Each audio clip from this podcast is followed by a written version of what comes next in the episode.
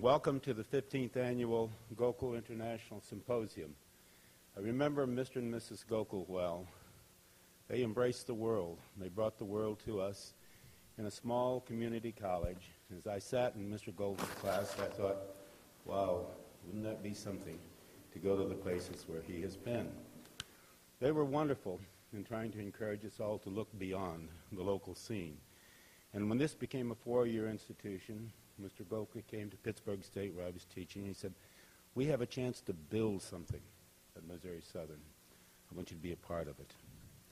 And I can remember, for instance, the enthusiasm with which I embraced his invitation and how he shined, you know, as a guiding light and as a, a role model for me.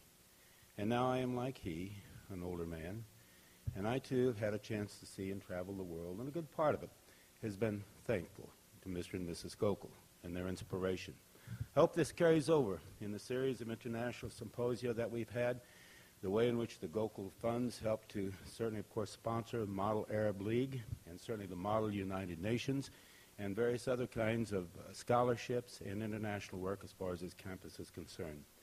This is why we dedicate, you know, this symposium in their name, the Gokul International Symposium, thanks to their wonderful gift and certainly, of course, what that gift derives as far as Missouri Southern is concerned. So we open tonight, certainly with our, our view of Egypt. Egypt, one of the leading countries of the Arab world. I have been infatuated by people I've met in the Arab world and scholars that I've had a chance to engage with. One of the scholars is Dr. Mark Long, our first speaker tonight. I, I cannot tell you the cogency, the clarity, the analysis, and certainly what he brings to any meeting that I've seen him in and that I've participated in. I thought to myself, as I would listen to him, I've got to get to know this man. I've got to listen to him better. I think really, Mark and I will laugh at this, but I think really the time came, Mark, in the spring of 2003. Mark always puts together a wonderful team for the Model Arab League from Baylor University. Quality. They always take the awards. Boy, they are really well groomed and they are well, you know, well, well principled as far as their research and knowledgeable. So we're around the advisors table. This is in April 2003. We have invaded the United States, Iraq. And the table's quite a buzz as far as the advisors are concerned about, you know, weapons of mass destruction. What the hell do I know? I'm from Missouri, you know. But I simply say there are no weapons of mass destruction in Iraq. All of a sudden, it gets quiet. And then there's the response. Well, how do you know that? Da, da, da, da, da, you know, so forth. You know, all of a sudden I became sorely diminished until in a lull in the conversation from the other end of the table, another voice said, no, there are no weapons in Iraq. No, no weapons of mass destruction. I looked up and it was Mark. That's when everybody stopped and listened. It was that pregnant pause because Mark knows what he's talking about. He's been an advisor for many years, for instance, you know, to some of the higher officials as far as our government is concerned. And when he said that, and I locked eyes with him, I thought, oh. So in that pregnant moment, I think I said to the advisors, what about the Dallas Cowboys next year? Boy, that changed the subject immediately, didn't it, Mark? I cannot tell you with what joy and pleasure I introduce Dr. Mark Long. Uh, it is with this collegiality and with every sense, for instance, of having been, you know, in, in his environment at times and watching him work and listening to him, that I, I, I, I take such great pride in presenting him to you tonight. And so let me invite, you know, to this podium for the first part of our uh, symposium this evening, Dr. Mark Long from Baylor University.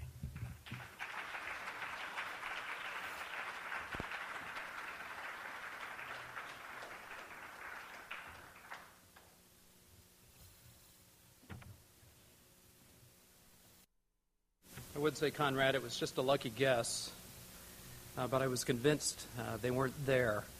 I, I noticed something as I sat down in the front that you have a hookah in prominent display. That wouldn't happen at my university. Uh, I'm from Baylor University, which has uh, historical roots uh, among Southern Baptists, and uh, Waco itself is a town that has more Baptists than people. So it's unlikely that something like that would happen. The only time that I know of that a hookah has appeared on the Baylor campus is when the Saudi ambassador's son brought his. He was a student at Baylor. I had him in two different classes, as a matter of fact. And uh, when we finished one of our classes, it was the end of the semester, he brought out his, uh, his hookah and set up uh, next to uh, Pat Neff, the administration building.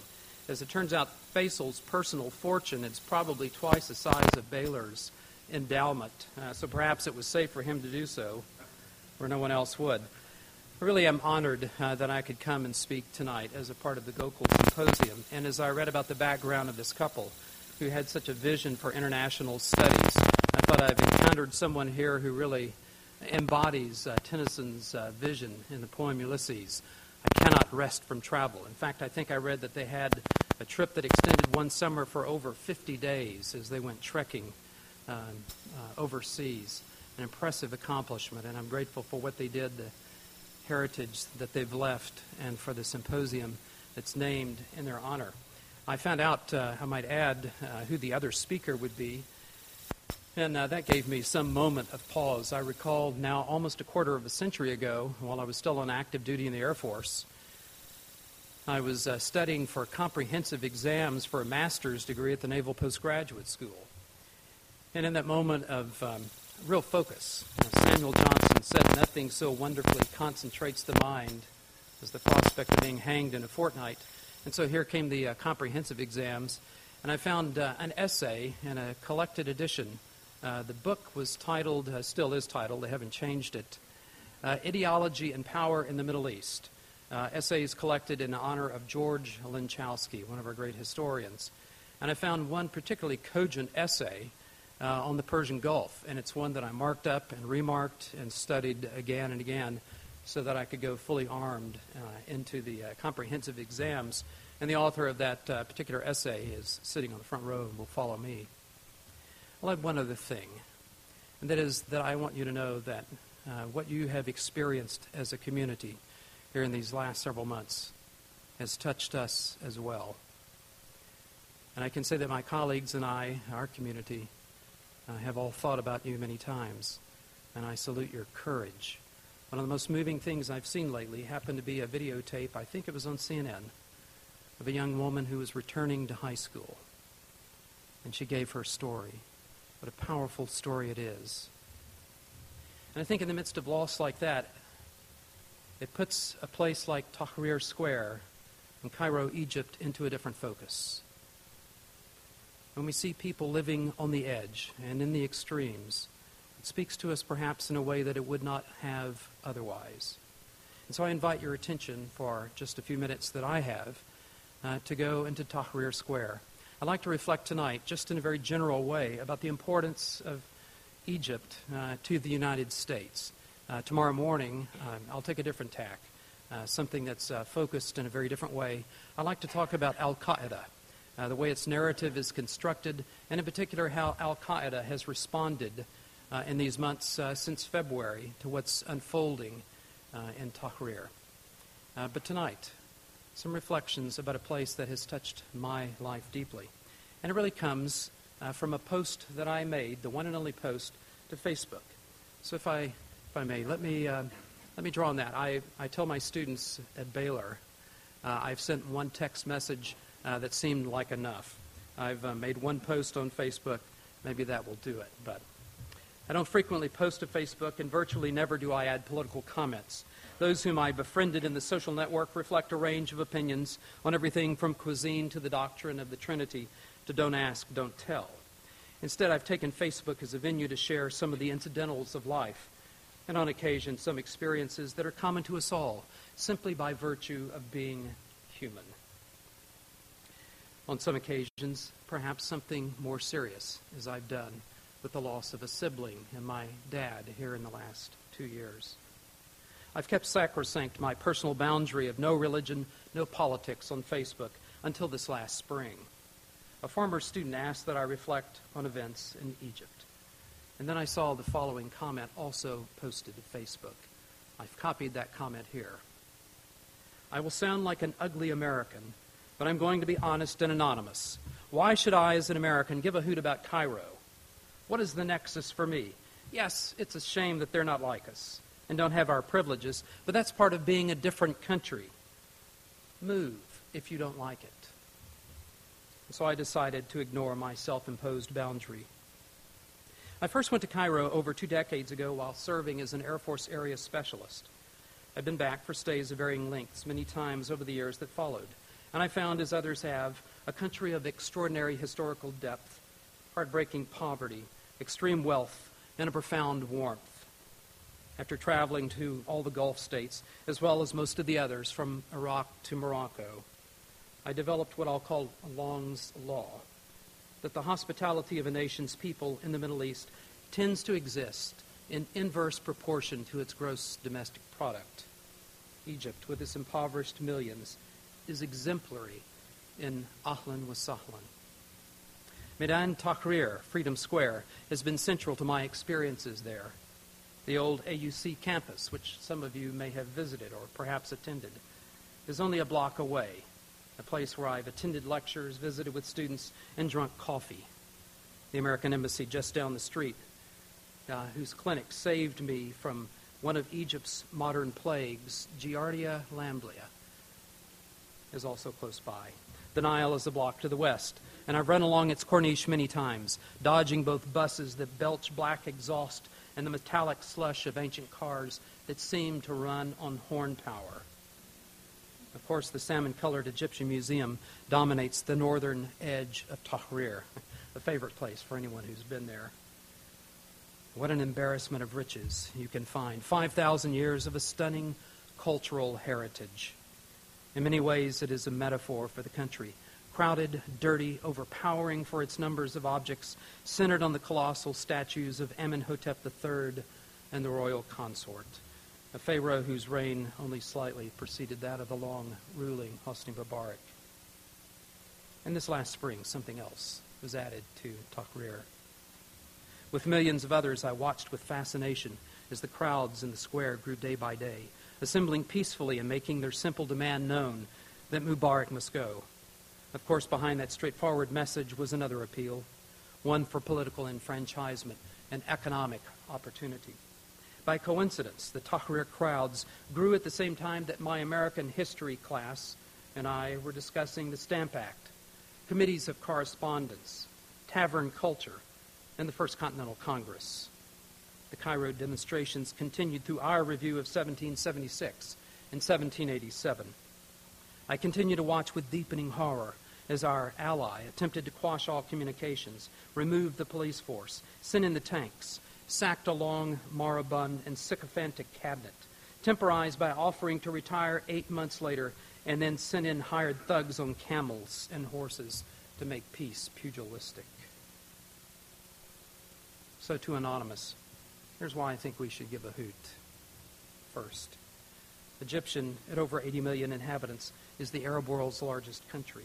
What transpires there, especially something of this magnitude, will most certainly impact other countries in the region. String the beads, and you'll find significant demonstrations have occurred or revolutions in seven Middle Eastern countries this year, all making the same appeal for political enfranchisement and economic opportunity. And in this count, I don't include Lebanon and Israel, which have had demonstrations of another sort. Instability in a large swath of the world, especially the Middle East, has never been a desideratum of U.S. foreign policy. And now, today, in late September, we may expect both demonstrations and violent confrontations to continue throughout the region. It is of paramount interest to us that the largest Arab nation not be in turmoil, but stable and prospering. Second, Egypt matters not simply because of size, but also because of location, both in a literal and a metaphorical sense. I'll let Gamal Abdel Nasser describe it drawing on perhaps the best known passage from his philosophy of the revolution. I really think it was ghost written, but let's attribute it now to Nasser. He writes The era of isolation is gone.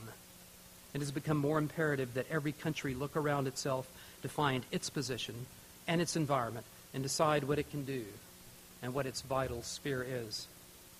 As I sit in my study and think quietly of the subject, I ask myself, what is Egypt's positive role in this troubled world? And what is the scene? As I survey, I find that we are in a group of circles, which should be the theater of our activity, and in which we try to move as much as we can.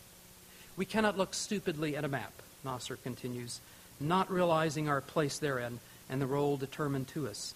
Neither can we ignore that there is an Arab circle in which we're located. Nor can we ignore that there is a continent of Africa in which place, uh, fate has placed us. Neither can we ignore that there is a Muslim world with which we are tied by bonds forged not only by religion, but by the facts of history. There is no doubt that the Arab Circle is the most important and the most clearly connected with us. Its history merges with ours. I wonder how Nasser might revise that passage. A contemporary Egyptian writer concurs. Reflecting on the Arab Spring, he writes, We should not look at the conditions in Egypt through a narrow outlook, but from an outlook that comprehends the regional and international reality. Egypt, with its critical location, cannot be alienated from what goes on around it in the larger world. And he added, this particular analyst, only last week, that the second half of the Abbas, from the second half of the Abbasid state, Egypt was the heart of the Islamic world and its citadel of defense. Strong words. And the writer is Ayman Zawahiri. With others in Al Qaeda, the new maximum jihadist recognizes the centrality of his natal land, what unfolds throughout the region. And Zawahiri has underscored that in a series of communiques entitled A Message of Hope and Glad Tidings to Our People in Egypt. He's followed it up now with two others, differently titled. Thought about saying, well, I guess I will. Uh, I'm reading Zawahiri so you don't have to. It's, uh, it's turgid stuff in many places. I recall a comment of Mark Twain, who once said of a book, it's so boring that it's chloroform in print. And uh, Zawahiri can be that way, uh, but we can't miss his message. I'll talk more about that tomorrow morning. The seven part series, which Al Sahab Media published between February and August, makes clear that Al Qaeda regards Egypt as the grand prize in the struggles of the Arab Spring. Third, and extending from the first two, the U.S. has the world's largest hydrocarbon appetite. According to the American Petroleum Institute, this last year, 2010, we imported some 54.4% of our oil needs. Uh, Uh, presently, it's something like 48 or 49 percent of the softening economy. Still a, a lot of oil. The U.S. has sought to diversify its sources and now imports more oil from Canada than Saudi Arabia. It's a question I like to ask on quizzes with students. From where do we get most of our oil right now? But petroleum is a commodity, and the price of a barrel of oil fluctuates dramatically when any major source is threatened anywhere. We can import from Canada and drive past Valero to thumb our noses at Hugo Chavez, but it makes little difference with respect to pump prices. Spreading instability in the Middle East will impact oil markets. Moreover, again, inconveniently, much of the oil that goes from well to refinery to Toyota gas tanks flows through Egypt's Suez, one of the three crucial SLOCs, sea lines of communication, in the region. In the dense world of international and interdependent petroleum economies, we must give a hoot about Cairo. Fourth, and a kind of sidebar. Ahmed, I'll give him a name here. Ahmed can't just leave Egypt as Anonymous might wish. This last year, a colleague and I took a taxi to the Cairo airport. We were leaving for Amman, Jordan. Our driver had undergraduate and graduate degrees, was fluent in English, was remarkably well informed, but he could find no meaningful work. He isn't atypical, and anyone who visits there will find that story replayed many times. I recall his lament as we drove through Heliopolis en route. If only I could leave Egypt. He was willing to go anywhere better, especially Western Europe or America, but it's impossible for him to gain a visa. Those who keep up with Egypt will know of the scores who have drowned. Sounds something like our own Cuba and Miami. Those who have drowned in a small boat heading north over the Mediterranean. Our driver could probably get to Somalia or Mauritania, but his pension is for a place that offers political enfranchisement. How Egyptian, how human. I recall another instance. This uh, when my wife went with me several years ago, her first trip into the Middle East. We'd flown into Paris and uh, changed planes there for the flight into Cairo. We got onto the plane sat down and we heard the most awful cry from further back in the plane. It was in, um, it was in Arabic. And a young man, I, I looked later, I had to see, began screaming, Nazaluni, let me down. Nazaluni, let me down. I won't try to imitate his voice. It was a scream of terror. And he would shout, No passport. Of course, in uh, Arabic doesn't have a, a P, so it was a B. No Bosbor. No Bosbor. This young man, perhaps mid 20s, shouted for at least an hour. I asked one of the flight attendants, What's going on with this fellow? I asked before we took off. He left Egypt. He was in France without a passport, and he desperately wanted to stay. He was surrounded by armed guards. What a picture.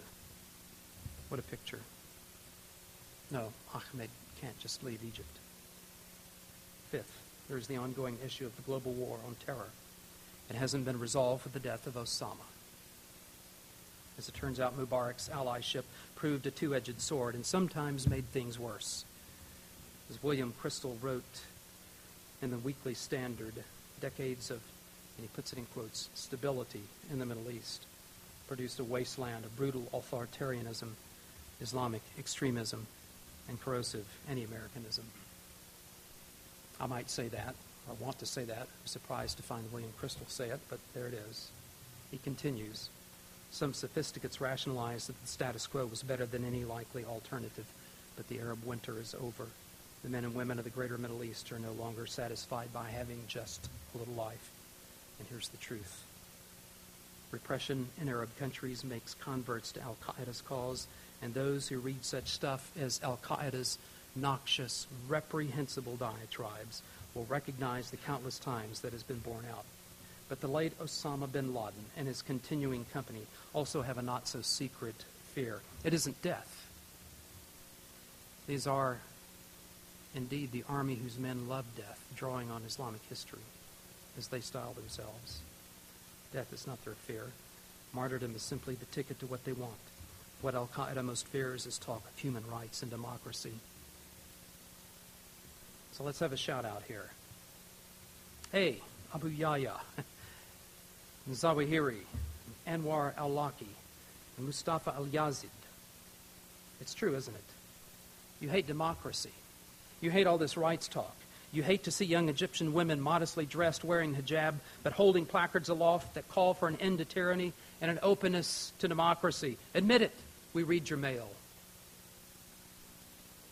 The possibility that tightens any jihadist's chest in its sweaty vice is not his own demise, but others' compromise.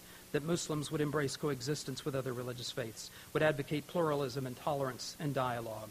Certainly not all do, but many do. The terror that stalks the jihadists by night and by day is that Muslims in the West and around the world and in Tahrir Square might find a way to reaffirm, reaffirm both an Islamic identity and democratic values. Can it be done?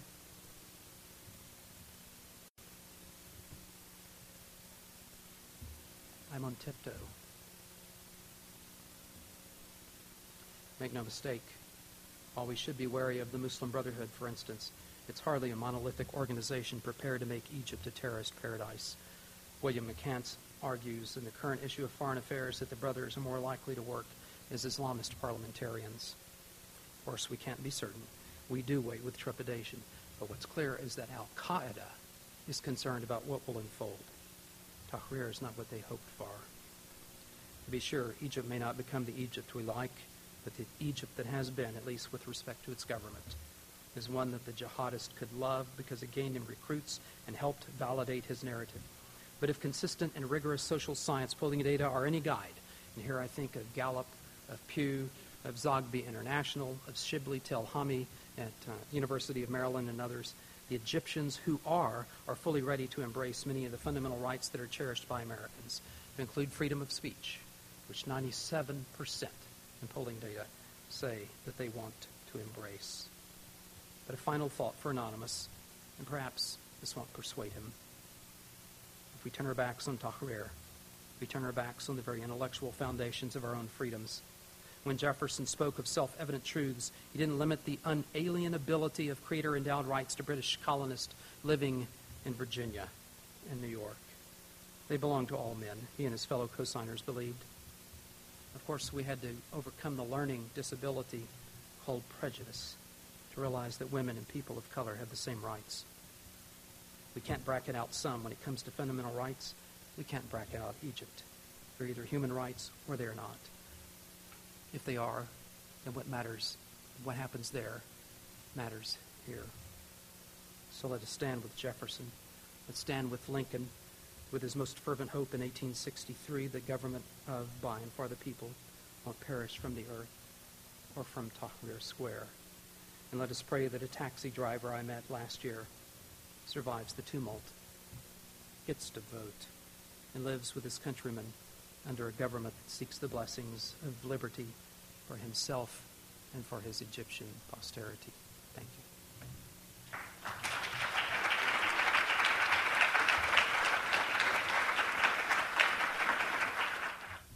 Thank you, Mark.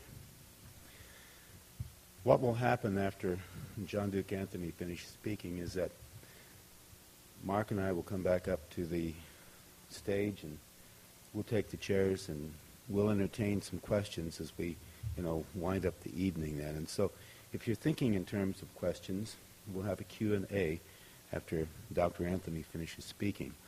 I will try to act as the moderator and certainly we'd like to have input from you as far as any questions you might have about Egypt or the greater Middle East and, and the Arab world. And with that in mind, I owe Dr. Anthony a profound thanks. He brought me on board the National Council of U.S. Arab Relations and made me a fellow. There are over 200 of us, across the United States that are beholden to Dr. Anthony, and certainly I think he's traveled with all of us, some time, place, and some destination as far as the Arab world is, across the past 25 years. We were in Damascus one night. Beautiful city, warm, the smell in the air. And John was a little bit nostalgia. He said, you know, I was just thinking the other day, 30 years ago, I was graduating from Georgetown. And my friend and I, we were talking, where would we want to be in 30 years after we get out of Georgetown? What would we want to do? What were we going to make of our lives? And Duke Anthony said, you know, I, I'd like to put together an educational package representing the Arab countries which would bring the knowledge of the Arab world to American students, to American faculty, and make this a representative kind of, you know, uh, business in Washington, D.C. And John had realized his dream 30 years after graduating college, having set up, for instance, the National Council on U.S. Arab Relations, and having engaged hundreds of us across the United States, having started, for instance, the Model Arab League as far as universities and high schools were concerned, having developed programs internationally for students to travel abroad and certainly engage the Arab world, study Arabic, learn about the marvelous history, the unique cultures as far as those peoples were concerned. He had made a real difference. He casually said, my other friend, or my friend, Wade, Steyer, and Ross, had simply said, well, John, in 30 years, I'd like to be an ambassador, an ambassador in the Arab world. And that summer in 1991, Steyer and Wade Ross had been named ambassador to Syria. I didn't say anything to John, but when I was that age, I was just hoping to God I could become a good high school teacher here in the Middle West. It was with fondness one morning I turned on 1994. I don't do this. The Today Show. And Bryant Gumbel was saying, in a few minutes we're going to have Dr. John Duke Anthony here talking about the peace process as far as the Palestinian and the Israelis are concerned. I know John Duke Anthony. And so I waited around, and there came Dr. Anthony. And in his very concise and very, you know, poignant and very, very, you know, educated way, you know, enumerated the problems at that time, which are still the problems at this time, and certainly, of course, you know, the peace process at that particular point. I can tell you that it's been my pleasure to work across these 20 years with Dr. Anthony. I look forward to more. But if we never do anything else, John, the memories that you've given me, and certainly how you've helped to educate me here in the southwest corner of the state of Missouri, will always be extremely meaningful as far as my career. Let me welcome to the stage my friend and mentor and certainly colleague, Dr. John Duke Anthony.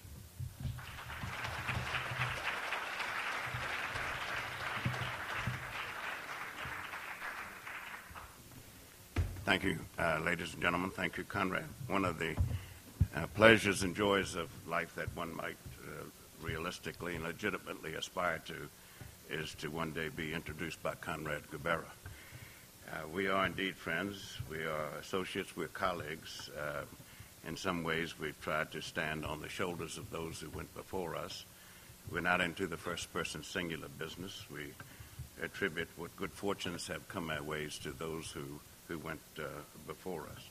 And that is as it should be, and as it is in a fair measure at this esteemed uh, university where your faculty uh, have preceded the students with their exposure, with their experiences, with their empirical education uh, on the ground in cultures and climes in countries uh, other than our own. And that this uh, man and his wife, the Gokuls, uh, bequeathed to this university uh, this kind of a, of a legacy to expose people that might otherwise not have the opportunity, let alone even the, the means uh, to learn and be privileged to be exposed to uh, countries and cultures other than our own, and to see ourselves through the uh, eyes of, of others and the sobering lessons that being able to be empathetic, uh, to walk in the shoes or the moccasins of an- another Sioux Indian before I pass judgment on that uh, Sioux Indian. Uh, this takes place at this university, and it takes place not by accident or by coincidence, but because enough good people have worked uh, here and elsewhere to, to make it happen. Uh, Dr. Gubera has participated in our premier youth leadership development program, as has Mark Long at his university. We first met not where he is now, but previously when he was at the Air Force Academy in Colorado Springs, which still participates in the same program to which Conrad uh, Gubera made reference. And I'm happy to report to Dr. Gubera that that 200 number of professors that uh, in the arts and sciences and humanities largely uh, that we have taken to the region is now 800. We have a professor and alumnus in 800 of America's uh, universities. I'm not sure the exact number of American four-year uh, in, institutions for higher education. I hear varying uh, numbers of 2,800, 30, uh, 3,000, 3,200 but that we have someone in 800 of them is the result of people like Dr. Gubera and Dr. Long taking the initiative, reading flyers and brochures that announce opportunities to have a study abroad uh, experience, and then filling out the application, sending them in, and being chosen by national selection committees uh, to be parts of these participatory delegations. And to come back to do what they really don't have to do. They're not being paid to come back and share their knowledge and understanding, their newfound information and insight, their firsthand experiences with uh, people from uh, other countries. They, they do it out of moral conviction, of an ethical compulsion uh, to share with one's fellow human being who have, has been less uh, uh, opportunistically uh, provided cases where they could be fellows. So you have something here that's a gem, a jewel where I come from in the nation's capital, some would refer to it as the belly of the beast, there it's, in, it's a rarefied atmosphere. If one doesn't get out of the nation's capital, after a while, willy-nilly, we begin to believe our own speeches and, and press communications, uh, communiques and, and releases. You are closer to the, the marrow of the bone of, of the real America in terms of humanistic needs and concerns and interest and rights and aspirations and objectives. And so it behooves all of us that try to work on Arab-U.S. relations and America's relations with any other peoples and parts of the world uh, to do what we can to be with and amongst you, to listen to you, to learn from you, as I have, and I've been here less than 24 hours, but have been looking forward uh, to this uh, experience for nearly 24 years. Uh, from the first time I met uh, Conrad Gubera and realized what a gift uh, he has been to the student body here and the university. And may his tribe increase, and may his years uh, be prolonged here at this university to continue making these contributions. Coming after Mark Long is is a formidable, intimidatory experience. You could see the profundity of insight and the decades of, of his learning and, wisdom and the way in which he's able to distill it and to share it and to break it down into uh, capsules and components that uh, go beyond the headlines and what passes for established thought or uh, informed opinion or so-called conventional wisdom here. We're, we're in his debt for that as well. And I've been asked to sort of complement that or to add uh, things that may not have otherwise been touched on, either in earlier presentations today or might uh, add to what he's had to say. Uh, the second aspect of it being intimidating is that I brought my wrong set of eyeglasses there, so I cannot even see my, my own little notes that I had made to add, but I'll strain and, and, and wince and, and try to do the best I can on that. And the third part is to come up with something new and different for those who may have uh, sat in earlier presentations today. But here goes in any case, and the focus is on Egypt and what makes Egypt prominent, significant, and worthy of our study and research and paying close attention to uh, over the years. Well, that's fantastic. He's profound in more ways than one. We'll see if they work. My gosh, they do. That's fantastic. Thank you, Mark. Uh, these, the, uh, among these aspects are um, things perhaps uh, it'd be the first time for some people to hear them, and it's because I've been privileged to know about them, uh, not all along, but when I first became aware of them, I thought, my goodness, uh, everybody should know this because there are implications in terms of some of the challenges and difficulties and opportunities that the United States is in because of something we did with Egypt or did to Egypt or did wrongly towards uh, Egypt or didn't do with Egypt. And we're paying the price for that in terms of consequences. Let me list them off, and then we will uh, have the Q&A part, which to me will be the most interesting and rewarding. Throughout the Cold War, the Soviet Union was privileged and a beneficiary of intimate, strategic, close economic, political, commercial, and defense relations with significant numbers of the peoples in the Arab countries, the Middle East, and the Islamic world. And if one asks the question, is that because people in the Arab countries, the Middle East, and the Islamic world took a poll or did their own independent research and study and said, well, amongst all the competitors, people who can help us and who could hurt us, well, the one that we want to have our most intimate, trusting, and confidential relationship with is the Soviet Union. No, there was no such conclusion of the results uh, uh of, of extended study here. Uh, the real reason was the following that after the revolution began in Egypt in 1952, we know that the Egyptians know that we know that the Egyptians know that we know that they know that we know, that they came to us to signal that they would prefer that their most intimate relationship for modernizing and developing Egypt from that point on, having broken free of the long tutelage of the British, and prior to that, side by side with the British, that of the French, would be with the United States. Why do we know this? We know this because various cables have been classified, and this is long before uh, Wikipedia uh, there uh, came about with the cables that have reconfirmed this. But if you want to do your own independent research, there's an organization uh, uh, physically located with the Department of State's Foreign Service Institute in Arlington, Virginia, called the American Association for Diplomatic Studies and Training. And when I first had access to their oral history interviews, there were 600 of them where retired officers would be interviewed by uh, someone in the Department of State uh, looking in the rearview mirror, recalling things that weren't sufficiently well known in the United States or reported at the time, and implicitly, uh, implicitly looking for lessons learned, or if they could do their professional life over again, what they would do differently and by implications uh, uh, better as such.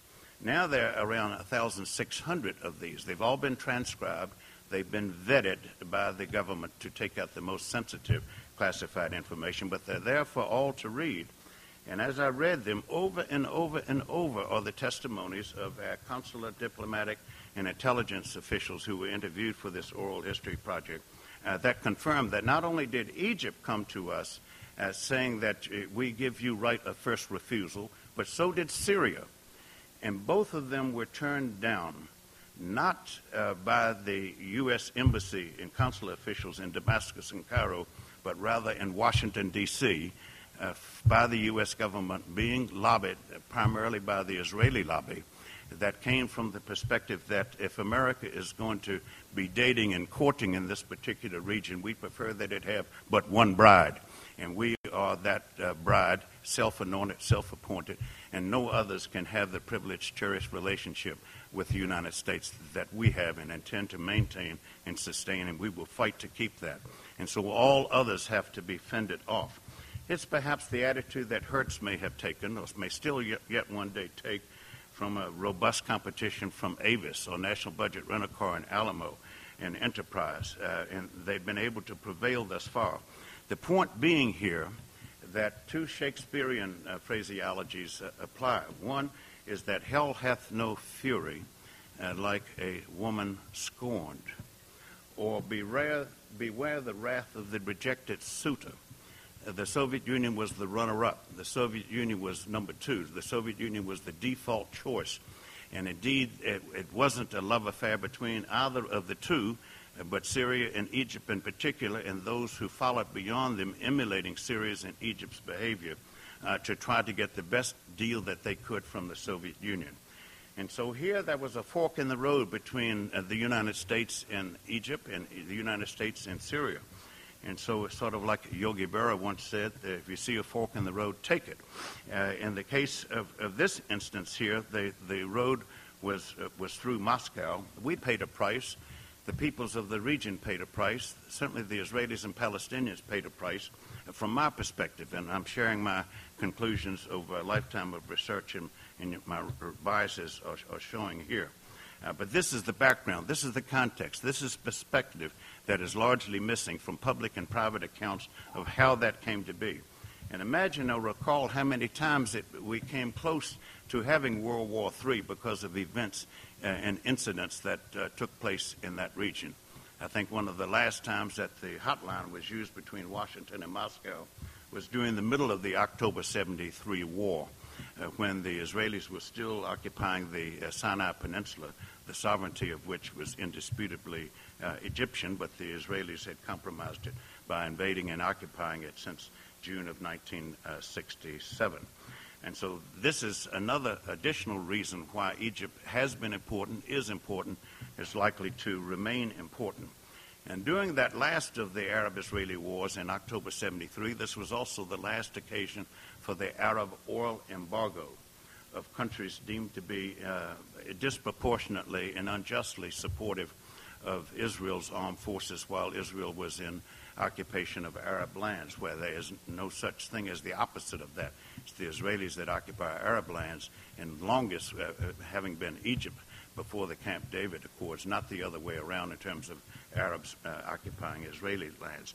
This was also when the revolution in terms of oil price uh, structure and the role of oil producers and oil, oil exporting countries uh, came into their oats, so to speak, and have held the uh, the lion's share of influence regarding production and pricing since then, occasioning a revolution in terms of the industrial relations between the oil importing countries and the oil exporting countries. Not that Egypt is a significant oil exporting country, although it has been and remains an energy exporter to Israel, its next door neighbor, but most importantly, as Dr. Long made reference to, it is this, through the Suez Canal that so much of the hydrocarbon fuels that are imported in Europe flow from the Persian Gulf and the waters uh, uh, elsewhere in the eastern Arab countries, the Middle East, and the Islamic world. So Egypt was part and parcel of that occasion when Egypt crossed the Suez Canal, which had been closed for eight years by the Israelis from June 67 uh, to October 73 and beyond. It took a while to be dredged and to be opened again to international maritime traffic. Uh, but Egypt was the catalyst that proved that to, to, be the case.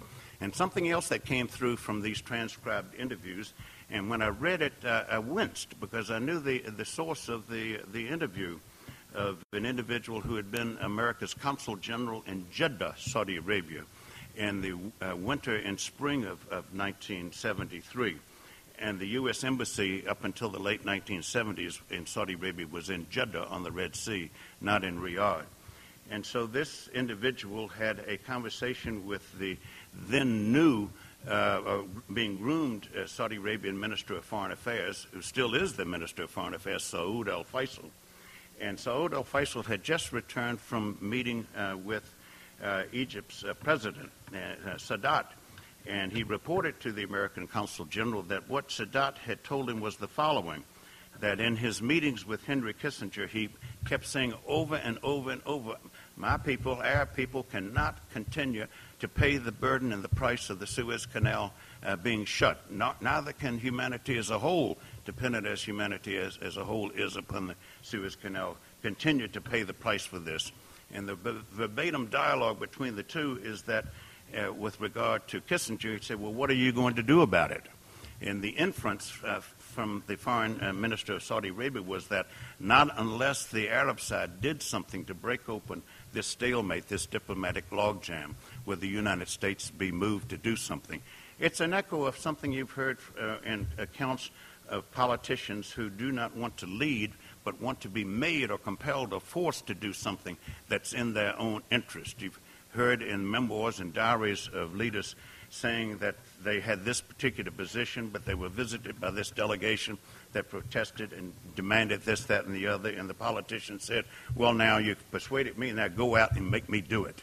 In other words, mobilize your constituents, put the pressure on us, lobby me, so I'll have no choice and I'll have credibility when I announce that we've changed our policy. So this is a rather tawdry, uh, uh, uh, unsavory aspect of the diplomatic record that I've had access to, and you certainly can access to, for which we're uh, p- paying a price uh, to this day. And it reflects negatively on our moral uh, postulation of our trying to persuade people to respect and abide by the rule of law when people throw it right back in our face and saying, well, why not practice what you preach uh, for starters here? Uh, you have been the most preachy in terms of saying that crime doesn't pay, but you've also italicized, neonized, and emphasized that crime does indeed pay. And you pay for a lot of it in the region, and you're continuing to pay for it, and will continue to pay for it unless you deal with your own people in reality more honestly than you have. So this is just an early incidence of it. And what's happening at the United Nations in the coming days is the most recent up to date fast forward uh, example of it uh, where on the Arab side and the Palestinian side, they have in essence given up on the United States in terms of America's word, in terms of its trustworthiness, in terms of its not being followed up, and are taking the nonviolent approach by going to the United Nations and asking to be accepted as a member state, or if not fully a member state, then a, a, a state uh, with observer rights and voting rights, uh, or, or special rights more than the ones that they have at the present time. And the U.S. is opposing this, as saying right out that we will veto it. And the Israelis are opposing this. They're the only two countries out of 212 countries in the world, 193 countries in the United Nations that are opposing this. So one might ask the question on the altar of what?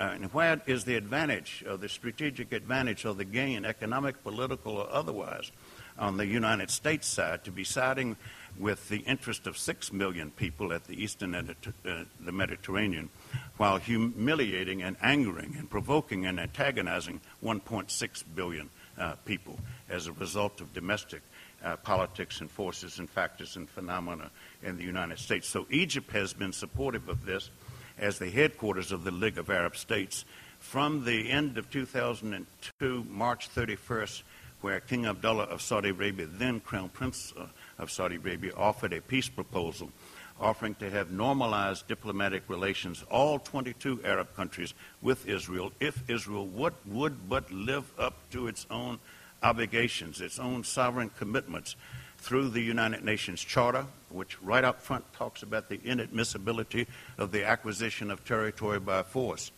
And living up to the Fourth Geneva Convention of 1949, for which the Israelis and the U.S. pushed and lobbied and advocated more strenuously and successfully than any other two countries on earth, which spells out that an occupying power cannot uh, settle its people in the occupied people's territories, cannot expropriate the, the natural resources or exploit the natural resources, the water of the occupied peoples, cannot settle their own people in the occupied territories, uh, lands, cannot expel the occupied peoples from their lands. This has happened weekly and sometimes daily for weeks on end since June 1967 in the last great of the Arab-Israeli war where Egypt lost the entire Sinai Peninsula, its oil and gas wells, as well as the Suez Canal. And so it's Egypt that has played a leadership role from the center and from the side in bringing about this consensus to try this last resort nonviolent approach uh, to getting the basic dignity and rights of the Palestinians uh, restored. It's not a question of delegitimizing uh, Israel's uh, st- uh, stature in regional and world affairs. It's a question of le- le- legitimizing the rights of the Palestinians that have so long been denied. And the United States, of all great powers, has been in the forefront uh, for allowing uh, th- those rights to be uh, denied there. With regard to a few other aspects here, on the demographic aspects, that one out of three of all Arabs in the world is, a, is an Egyptian. There's a factor and a statistic uh, to be taken seriously into account uh, with regard to the weight of the Egyptian people's influence beyond their borders. It's pretty much the case throughout all of Arab North Africa and still much of Arabia and the eastern part of the Mediterranean that in an entire generation of Arabs now in their 60s and 70s and early 80s were taught by Egyptians. And the Egyptians, being as numerous as they are, were able to provide the early teachers in Algeria, Morocco, and Tunisia, and Libya, and, and Saudi Arabia and Kuwait and Bahrain and Qatar and the United Arab Emirates and Oman and Yemen as well. So there's this ongoing overhang of Egypt's influence and impact in the region. And the more so because my wife, who's sitting here with us, was the desk officer for Egypt in the United States government when the Camp David Accords occurred. And when the Camp David Accords occurred in 1979, where Egypt against all protestations to the contrary by Sadat, signed a separate peace treaty with Israel while Israel was in illegal occupation of 1.5 million fellow uh, Arab, Palestinian uh, Christians and Muslim men and, and women, uh, was expelled from the League of Arab States, 22 Arab countries in that organization, for which Egypt was the primary founder and the headquarters, and also expelled from the uh, organization of the Islamic Conference of 57 countries. For the better part of a decade, we Americans paid an enormous price by Egypt being thrown out of the two most important political and strategic organizations to which Arabs and Muslims uh, uh, are, are, members uh, worldwide. My wife and I would go to the Egyptian National Day ceremonies at the Egyptian embassy for years and you'd look around in the room and you'd find maybe some Omanis, some Sudanese, some Somalis, some Moroccans, but no others. All others boycotted Egypt for the better part of a decade. And this was the same situation in the case of the Organization of the Islamic Conference. So Egypt had to work its way back into the good graces of the Arab countries and the Islamic countries, countries and it did so primarily during the Iran-Iraq War from 1980 to uh, August 18, 1988. Uh, Egypt, if you can believe it, sent a million Egyptians to Iraq uh, to replace Iraqis uh, who were soldiers to uh, be uh, with their families and continuing to be employed in the manufacturing jobs in Iraq. A rarity in the annals of military history, where usually governments and heads of state have to choose between guns or butter. And Egypt made it possible for Iraq to, to choose both. And Iraq was able to prevail in this war against a country that was three times its size, nearly four times as, as populous, and one of the most assertive, ambitious, and aggressive countries that Iraq has ever had to encounter in its history. But Egypt made a difference, and by doing that, it was reinvited into the League of Arab States.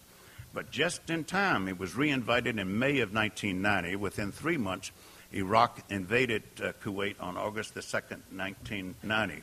The very next day, Egypt was the headquarters for an emergency summit of the Arab world's leaders, and the vote was 12 to 9 to support the victim, the Kuwaitis, uh, against uh, the Iraqis who had invaded them. One week after that was an even more revolutionary League of Arab States resolution, whereby the vote again was 12 to 9, but that called for the mobilization and deployment of all Arab armies to Saudi Arabia to uh, prevent the war from expanding further from Kuwait. Egypt was the venue in which that happened. Egypt was the country behind the scenes working in the shadows with its diplomatic prowess, getting the vote to be 12 to 9. We were the beneficiaries from that. So were the Kuwaitis. So were all of the countries in the Persian and Arabian Gulf. And you can argue by extension, so was the entire uh, world economy because of the 60% of the world's known petroleum reserves being located there.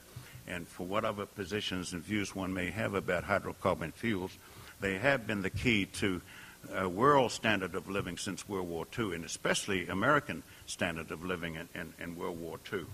And we are indeed the world's largest users of this commodity, largest importers of it, largest wasters of it, loudest crybabies about it in terms of the price or the terms of arrangement by which we have access to it.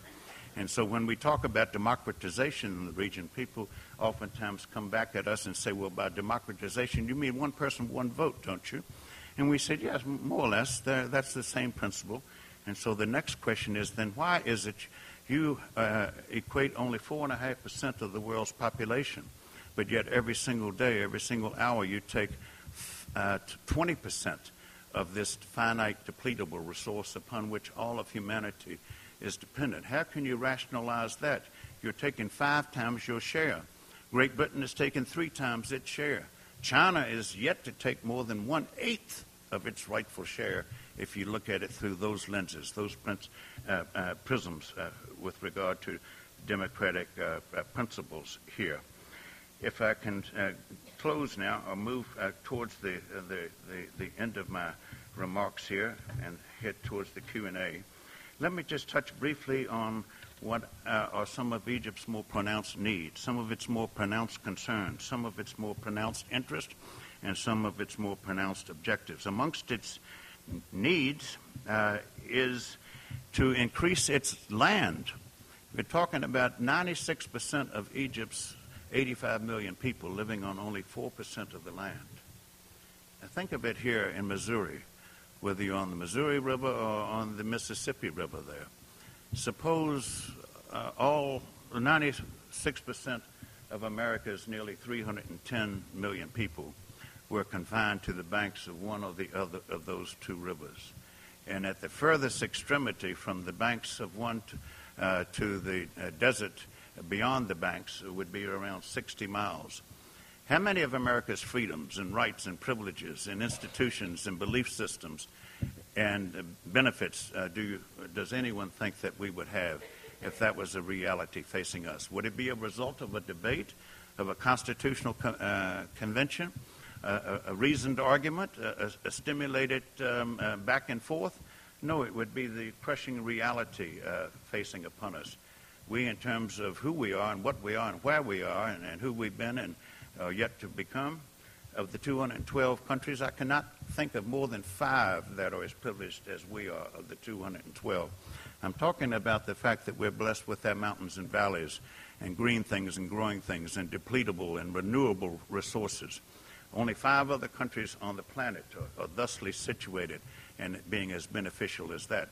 So imagine how we come off when we preach to those in Denmark, preach to those in Belgium, preach to those in Luxembourg and elsewhere.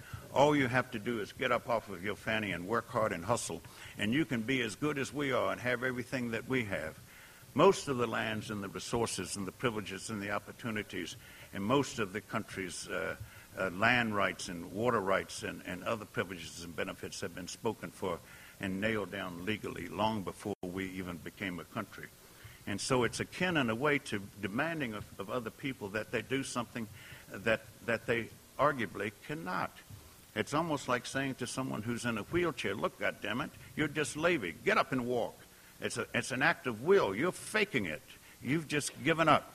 Uh, it's, it's along those lines that when we become that preachy, that moralizing, that sermonizing, that we have this kind of reaction.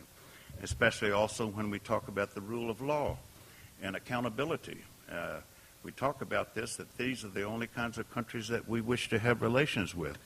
Well, in our Constitution, and it's taught here as elsewhere, Article 6 of the U.S. Constitution says the following that all international conventions, treaties, and laws to which the United States is a solemn signatory, uh, that these uh, will be the same as the supreme law of the land.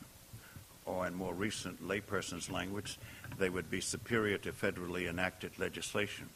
Well, I pointed out that we are members of the United Nations by treaty and by the United States Congress giving its advising consent, two thirds vote in the Senate. The same thing uh, with the Fourth Geneva Convention of 1949. The same thing with regard to the laws, international laws against inhumane treatment and torture.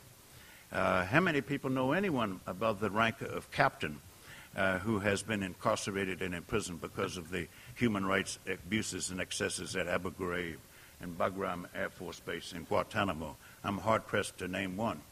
And in terms of the uh, Fourth Geneva Convention, and the UN Charter by supporting the Israeli settlements, supporting the exploitation of Palestinian resources, supporting the ongoing occupation of the Palestinian people for some 63 years now and counting, and supporting the rights that uh, uh, Professor Long made right reference to in terms of Tunisians and, and Egyptians struggling for their basic human di- dignity and their freedom. How can we do it in one case and not another? And is this not yet a train wreck uh, uh, yet to occur in terms of the moral hypocrisy or the double standard uh, that uh, we are seen by, not by our own people so much, by those who have become our adversaries, who once were our friends? And where is Egypt in all of this? There were decades where Egypt was seen as uh, adversary, as enemy, primarily from the period of the late 1950s all the way through up until uh, the Camp David Accords, since when Egypt uh, has been seen as an ally, as a partner, as a strategic friend. It's amazing how fast one can go from being an adversary to a friend. But in both cases here, the definition was not America's national interest, it was not Egypt's national interest, but it was the national interest of a smaller country at the eastern end of the Mediterranean uh, that is extraordinarily well organized, influential, and effective in the U.S. domestic political system and making it costly for any elected leader or appointed leader to stand in front of any people in public and say uh, some of the things that I'm saying here uh, because of moral cowardice, if you want to put it that way, or in terms of just not having the conviction or the commitment of their convictions or not having the moral uh, rectitude and spine and thinking only in terms of being reelected as though that this is a purpose in, in human existence and national life that overrides all other uh, considerations of justice and, and fairness. So Egypt is thick and thin with regard to those particular issues, increasing the land from the 4% that people can live on to 10% if they possibly could. Dr. Gubera is able to f- focus extensively and intensively on the Aswan Dam project that you'll be focusing on here in the 1950s, where there was a major uh, dam project that we were asked to lend assistance to that would increase the tillable acreage of e- uh, Egypt's fertile soil from 4 million uh, square uh, kilometers to 6 million, increasing it by a third. We largely opposed that. All 13 of the southern states, the, tw- all 26 senators voted against that. It was the Soviet Union that drove its truck through that opportunity, that gaping hole of uh, opportunity that we provided them. And because we refer to uh, Egypt and other countries as adversaries, as enemies, uh, we have Egypt to point to for another breakthrough in international relations. In 1955, the uh, Soviet Union gave the green light to Czechoslovakia to provide Egypt with armed forces equipment. This sort of leapt over this uh, Iron Curtain that uh, Winston Churchill, in this state, by the way, in uh, March of 1946, had proclaimed that the Soviet Union had drawn across uh, Eastern and, and, Central Europe. And, so we got the attention of everybody in Washington. But that wasn't a one off situation. Egypt was on a roll and a run and responded to an African leader named Kwame Nkrumah from Ghana. And Kwame Nkrumah said, in essence, we have an African proverb that when two elephants fight each other, It is rare, if ever, that one defeats the other. But what always happens is that the grass gets trampled underfoot. And we refuse to be the grass. And so the Ghanaians, along with Egypt, along with uh, Yugoslavia's Tito, along with India's Nehru, and along with uh, Indonesia's Sukarno, met in Indonesia and proclaimed the non aligned movement. Do not make us choose between one or the other. There has to be a third way. They started with five, they increased their numbers to 140. It still existed. It has not yet run out of gas. But Egypt was present at the creation uh, for that. With regard to uh, Egypt's concerns, they're in a different geographic area than many might uh, sometimes think. They're far more rooted in Africa in some ways than they are in the Mediterranean or Arab North Africa or the Eastern Mediterranean. Why? Because the headwaters of the Nile begin not in Egypt, but uh, south of e- Egypt in the African countries, inclusive of Uganda and uh, Ethiopia there. And so Egypt has, since time immemorial, had a Nilometer person stationed upstream uh, to report as an early warning system downstream to Egypt as to whether there were going to be floods or there were going to be famine or would be drought. So Egypt is vulnerable and exposed uh, to its jugular being uh, south of Egypt more so than many people are, are, are aware there. And this includes Libya to its west, which has a clouded, uncertain fate at the moment. But Libya was led all of these years from September 1969, uh, now into its 42nd, 43rd year here, by a leader who wanted nothing more than to emulate Egypt's leader, Gamal Abdel Nasser. And Gamal Abdel Nasser, in his later years, before he died, was known sometimes to have put his arm around uh, Gaddafi and said, uh, in essence, cool it, Muammar. There, you remind me of the worst excesses of my youth uh, there. So uh, Muammar didn't really uh, cool it, but for a time, he was a hot dog there that people forget. For example, the following. Uh, the fact that Arabic is one of the five accepted universally Uh, uh, authorized languages in the United Nations is a result of Gaddafi.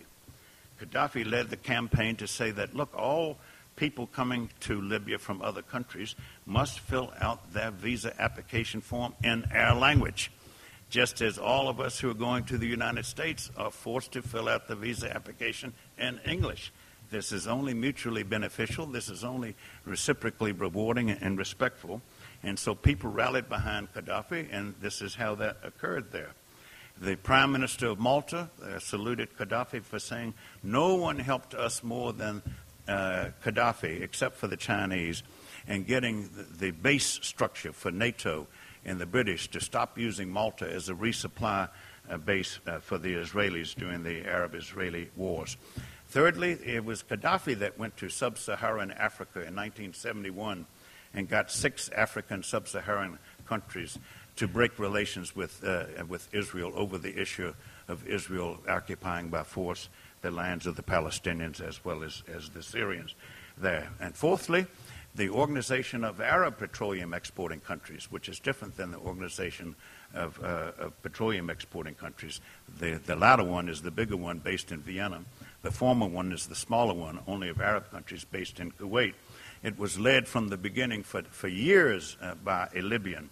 But those are the Gaddafis of the old days who ran out of gas and became something quite different, an enfant terrible in the last sort of quarter century.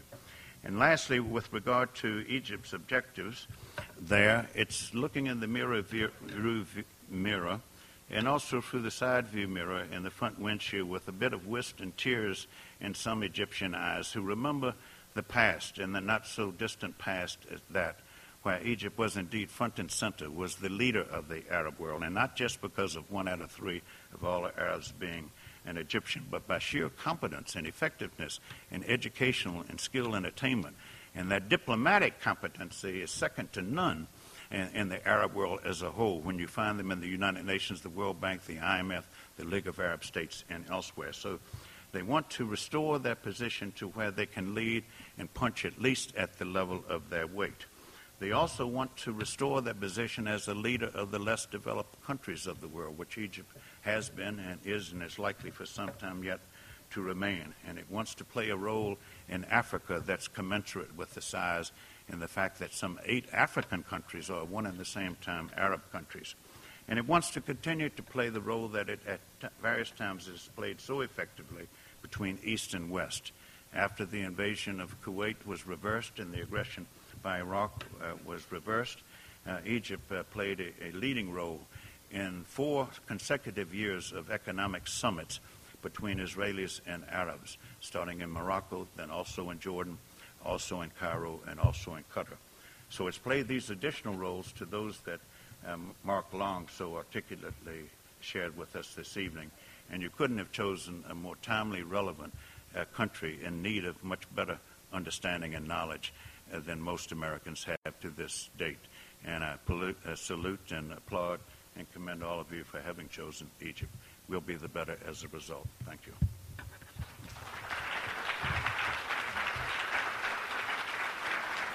Let me thank you for uh, staying, and we'll occupy perhaps another 15 or 20 minutes as far as your time is concerned.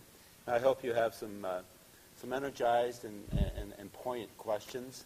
Uh, let me tell you that we, we certainly owe Dr. Anthony, you know, a, a, bit of, a bit of a claim. How long ago did you have your surgery? Six weeks? Uh, July the 21st. July the 21st. Uh, It's major back surgery as far as, um, well, you know, the difficulty as far as spinal surgery is concerned.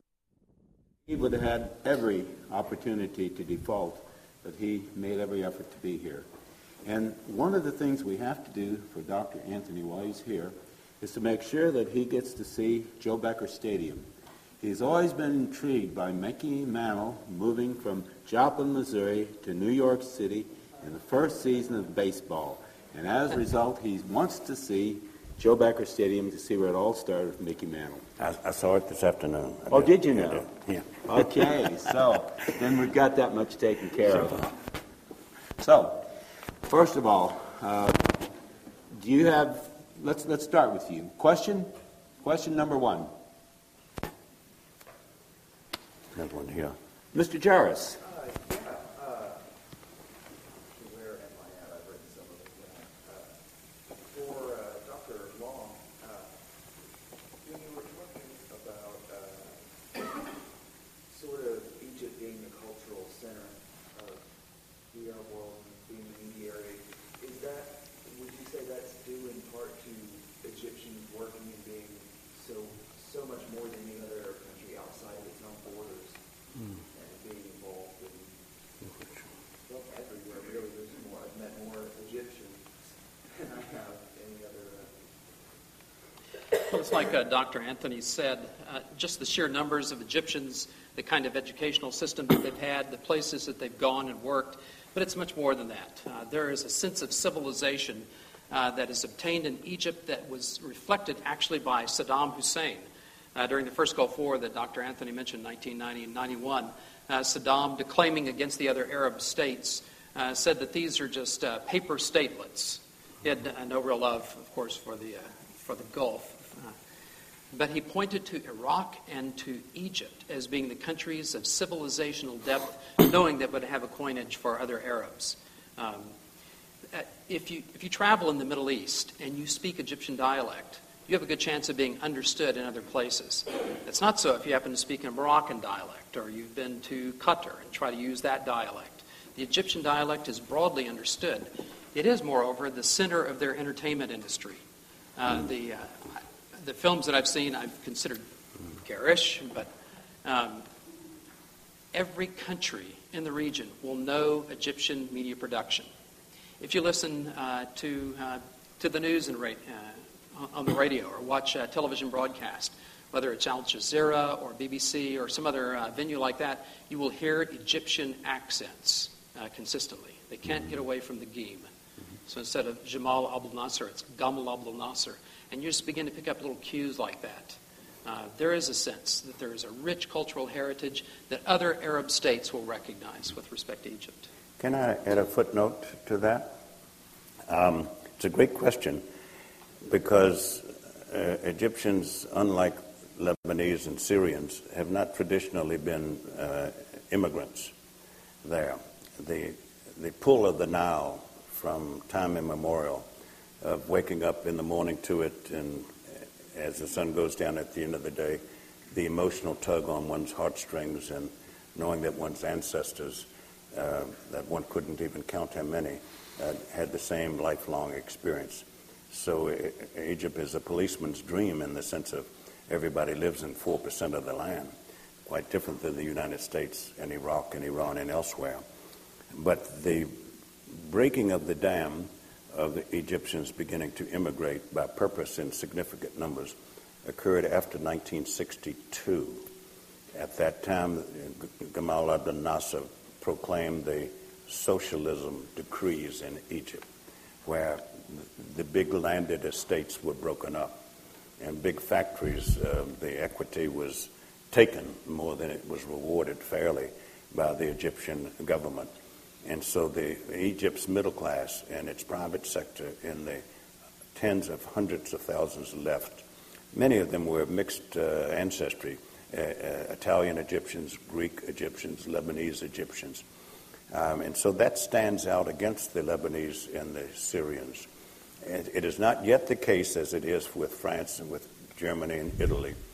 Uh, in Greece, where there are more Greeks, uh, Germans, Italians, and French outside of those countries than inside the country. It's tilted in that direction, in part because of the economic need, in part because the land is so, so limited. But it is far more recent than people might imagine. I doubt very many of you have met swarms of Egyptians. I could be wrong. I would think you've met more Lebanese and Syrians from that part of the world than you've met uh, Egyptians. Certainly, it's been my experience and that of many others as well. But the point about Egypt's, e- Egyptians excelling in international organization, that, that's self-evident. I do know, of course, from my experience in the Middle East, that um, you'll see a lot of Egyptians, uh, Mr. Jarris, uh, being part of the labor force of other Arab mm-hmm. countries. And uh, they're out there many times early in the morning to be picked up as day laborers. And uh, kind of as we have people from Mexico come to our area here and send money home, mm-hmm. many of the Egyptian lads who work in the oil fields of Saudi Arabia or certainly uh, in, in, in, Kuwait mm-hmm. uh, certainly send money home on smaller wages. Egypt is a leading country as far as cinema throughout mm-hmm. the Arab world. I think it may be the third or fourth leading country in the production of films as far as the world itself is concerned. And one last thought. We use a particular textbook in the Egyptian class this, this semester. At least I referred to it by James Henry Breasted called The History of mm-hmm. Egypt. And it was written in 1905, and he said, quite casually in this, he says, Egypt has now 10 million people along the Nile. now they have 80 million people living on the Nile. I'll leave it up to you to think in terms of the thousands of people per square mile, the density that they have, and we expect democratic institutions to work well in that kind of a density. We all know that that's, that takes some kind of doing. So,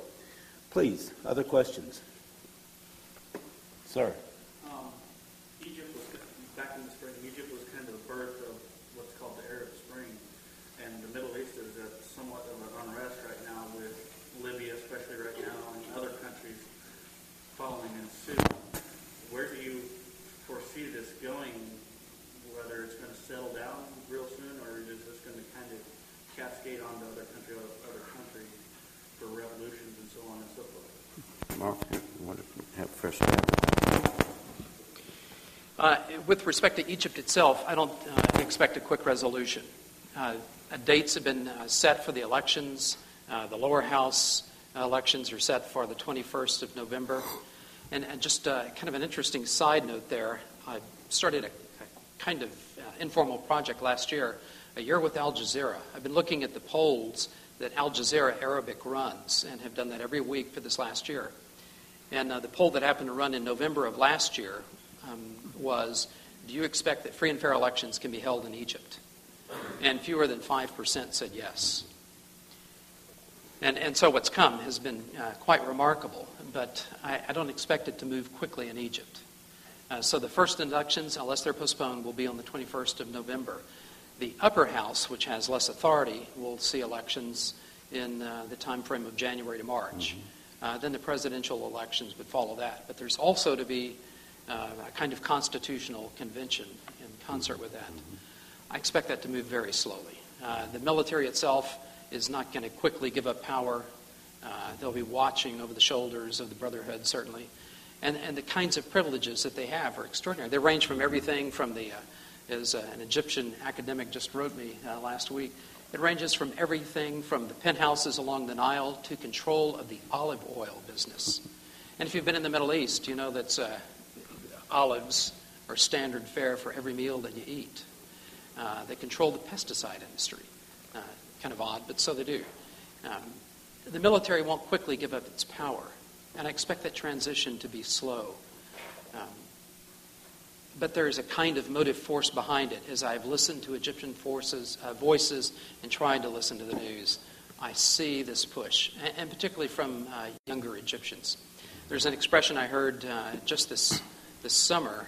Um, uh, I was on one of the Malone trips that Dr. Gubera mentioned. Uh, so my thanks, sir, for the for third Malone trip. We were in Morocco.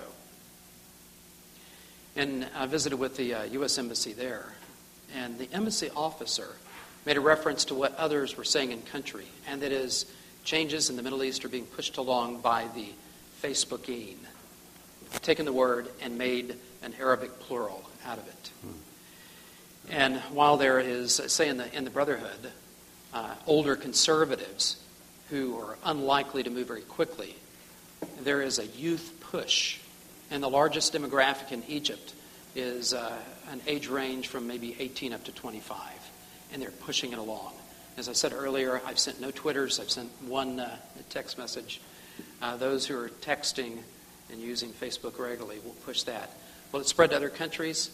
Uh, it has spread.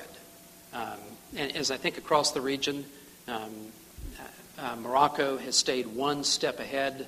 Uh, King Mohammed VI uh, has been very attuned to what's going on in the rest of the world. Um, and it, uh, if, there's, if there's a country that we could point to right now and say it looks like there could be a positive outcome in the near term, I, I think, it's, uh, I think it's Morocco. similarly, perhaps for Tunisia.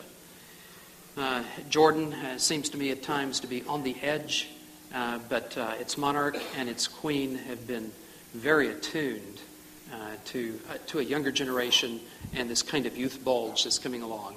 the present queen, for instance, did something on YouTube last year in which she did a series of presentations and engaged issues that ordinarily wouldn't be engaged in the country. They were very smart the way they handled that. Mm-hmm. Um, big question mark, and I'd like to hear Dr. Uh, Anthony yeah. Uh, comment on this, is Bahrain. I, I, I, don't disagree at all with the substance of um, Dr. Long's remarks. My perspective or angle of repose in viewing it, uh, pondering the implications of what you asked, uh, is different. Um, I'm congenitally an optimist. Um, I don't cotton very much to the alternative, so it's by design that I'm that way in terms of how I use my human energies. But in the short run, or even for the foreseeable future, I don't see the grounds for optimism, or the optimism that goes along with the effusiveness and the enthusiasm and the joy that you saw in, in Tahrir Square in Tunisia and Egypt. And why? It's because of the following.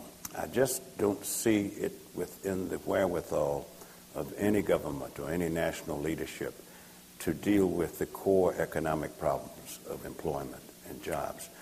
Look at the massive difficulty we're having with uh, the figures 10%.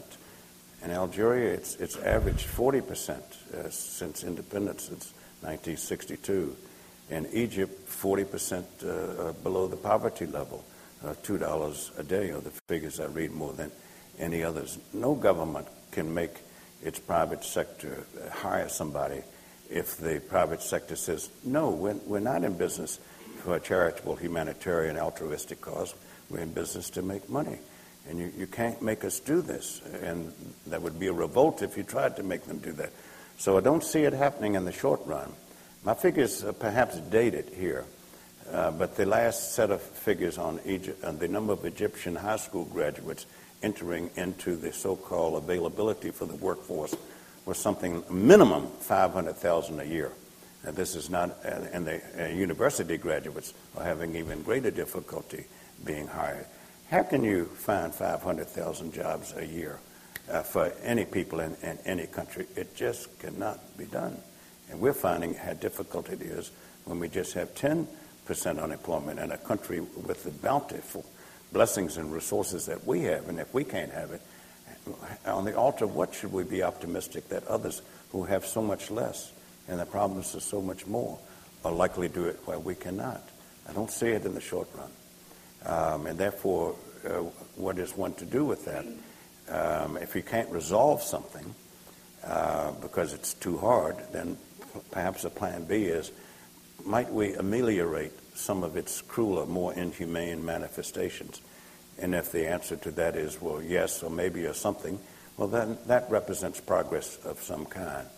But if it's equally dire and people say, no, we don't see any way to ameliorate it, well, then maybe you can back up and say, well, maybe we can manage it better.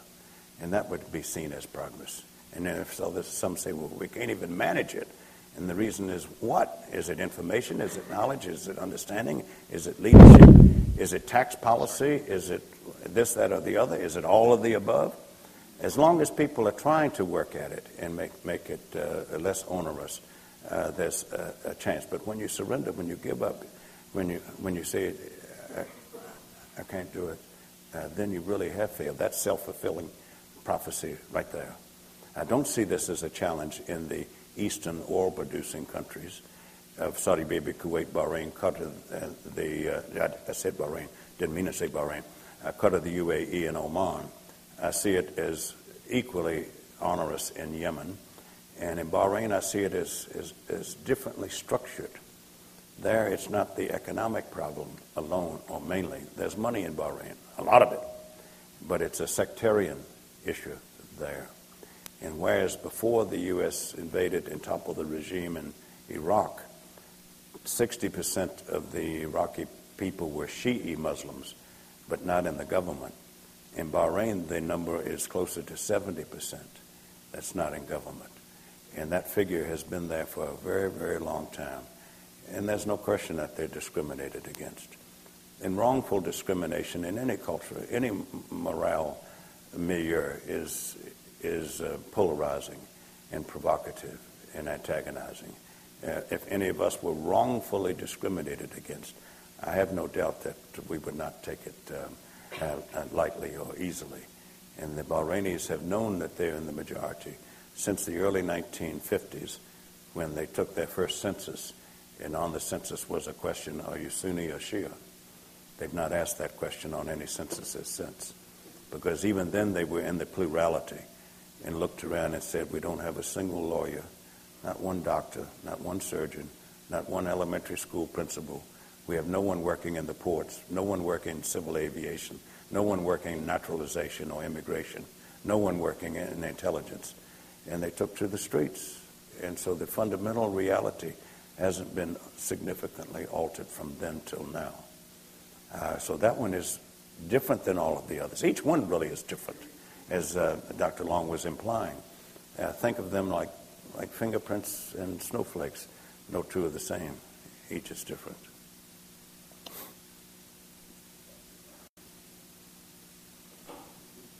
Please. Yeah, Larissa, please.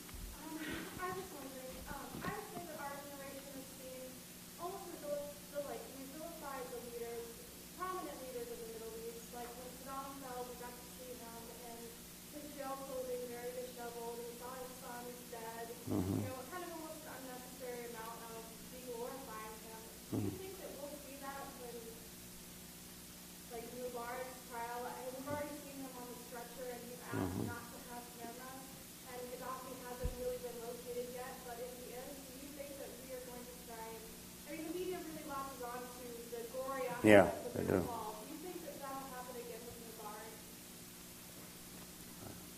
I hope it doesn't. And uh, this, the examples that you cited are excellent because it didn't play well in the Arab world. Uh, our treatment of Saddam uh, when he was captured, uh, at least the, the uh, pictures that were allowed to be promulgated uh, within that context were extremely humiliating. Mm-hmm. And um, you and I can we could go through country by country and list those who had no great love for Saddam. But what they saw happening, uh, I think, worked against our interest. In fact, I'm certain that it did, because that, that's what Arabs said. Um, thinking, in fact, of the Gulf War, it was critical that we deploy the troops. But um, the government of Saudi Arabia, as well as their own government, insisted that those troops would stay only as long as necessary. Uh, we stayed uh, longer than we indicated that we would. And to see the Arab press at the time is to see an Arab nation, and here I'll use it in the singular, whose pride was wounded. And I recall the comment of one Saudi who responded to that, who said uh, something like this uh, The days when uh, we're slapped on the right cheek and turn the left pocket to pull out the pocketbook are long since past. Uh, another Saudi that I read uh, commented at the time um, Do you think uh, that this was shameful for us as a society that we had to call the West? And he said it certainly was. Because it posed us, this is his terminology, as a group of women who could not defend themselves. Mm. In a shame honor culture, it was critically important that we do the good things that we did. For instance, we had press briefings during the Gulf War uh, with Saudi generals as well as uh, General Schwarzkopf the Bear. Uh, and that played well in the Arab world. Uh, that we let them give their account, say, of the Battle of Khafji, played well. But there were other things that we did that I think worked against our interest. And certainly when Saddam was captured and shown on national television as he was, uh, we were working against uh, the rubric of a shame honor culture. Mm-hmm. And it's no accident that in the press briefing that uh, President Bush had um, before he uh, left the White House, he was in Baghdad. I'm sure you saw the pictures. And a young journalist took off his shoes mm. and threw them at him. The um, question that you asked is an excellent one. Um, the insight into it, though, is heavily anchored, anchored in antiquity, uh, in notions of justice. The phrase of justice not only must be swift and seen to be just, but it also must be seen. And so the tradition of delivering the head of someone whose head had been severed to the successor was seen as closure. Uh, uh, we're going on to future things, so it goes back uh, very deep. But it is linked also to questions of basic human dignity and um, self respect and the avoidance of humiliation. And here is a value difference. There is censorship in every media I've ever known, ours included, most of it self censorship. But throughout the Arab world and much of the Islamic world, you find a different self imposed censorship, and that is to criticize the policies, the positions, the actions, and the attitudes of given ministries or given bureaucracies, departments, agencies, but to leave out the name of the individual uh, because that individual has daughters and sons and wives and husbands and, and a shame honor culture why visit the excesses or the deficiencies of one principle on the kin who have nothing whatsoever to do with that? Spare them the indignities there, because at the end of the day, it's the policies and the positions that you're seeking to criticize and change, not Henry Jones or Martha Smith as such. So we, we call that censorship, and it is censorship, but it's driven by a, a rather not dishonorable principle there. Be, be, be fair to the children. Uh, do not abuse the, the kin who, who are the innocent. I think follow that up with one more thing. Mm-hmm. Thinking about, as uh, Dr. Anthony mentioned, uh, Abu Ghraib mm. And the kinds of humiliation that took place there, once again, worked against our interest. But what intrigues me is that uh, if something like that had happened in an American context, we'd look for an attorney, we'd want to sue. But in fact, many of the Iraqis who were there and whose pictures were taken stated that they had to leave the country, that they had been publicly shamed. We'd look at it and say you were wronged, but the way they looked at it was that they had been shamed and they needed to leave. In fact, there was a very uh, um, gripping picture that I saw uh, posted. It was from Al Manar Television in Lebanon and it showed uh, the picture of an Iraqi who was standing. His head was covered, but he was standing on a small platform. Um, he was wired up for electric shocks, mm-hmm. and his arms were outstretched.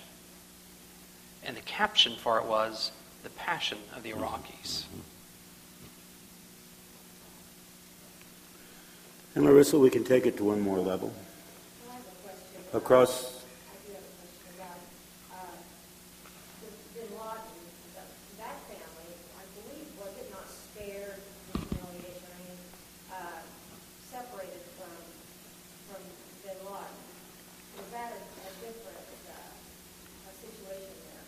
In terms of the humiliation of the family, as I think that that's, that's a really good point. The family has excommunicated him from being. In that case, with there them. was, uh, there wasn't that same, um, uh, you know, like, what to say, family identification because of that, isn't that right? Because the family, the, the like family separated themselves from, uh, Osama. So therefore, there was that division, not humiliation. I mean, people could talk about the Bin Laden, Bin Laden, but not imply it was his family. Am I making myself clear? No. It- Unlike what you said before, that it's the policy, that it's the administration, that it's the office, not the family. And I'm saying, is it opposite in the case of the Bin Laden situation? Less the office than the behavior. It's the behavior over which one argumentatively has control to a greater degree than most would acknowledge. And indeed, um, one of the uh, duties of a Muslim comes from the word jihad. And most Americans find that a blood curdling concept and word. In most uh, editors cannot resist, after they write it J H A D, putting parentheses, holy war. Okay? Uh, the root comes from to exert, uh, to hustle, to be as energetic as you can in pursuit of a righteous cause. And so the ones who resisted the Soviet invasion of Afghanistan were called the Mujahideen. Those who resisted France's occupation of Algeria were called the Mujahideen. And we glorified both the Algerian Mujahideen and the Afghan ones there. But we have short memories there because all of a sudden that word has taken on a pejorative connotation. But in Riyadh, uh, you'll find signs calling uh, a jihad on tobacco, a jihad on unsanitary conditions. Um, we had a war on poverty ourselves. And the greatest jihad is an internal one within one's own spiritual self and heart and head to try to decide should I succumb to this temptation or should I allow myself to be seduced by the continuity of comfort? Uh, realizing that if one is pious, by doing so, would I be pleasing the Almighty or provoking the Almighty? And so the choice comes down to the individual making that choice. So jihad has a completely different uh, connotation than it does in the Western usage of it. There is the war aspect of it. And when a war is seen as unjust, then it is just to resist the war. And this is also at stake in the UN vote coming up. Uh, because if the status of the Palestinian Authority in the United Nations is elevated or changed fundamentally, this, from one legal perspective, would allow international law to apply to the Palestinians, namely that people who are forcibly occupied by a foreign military power have the right to forcibly resist the occupation by that power.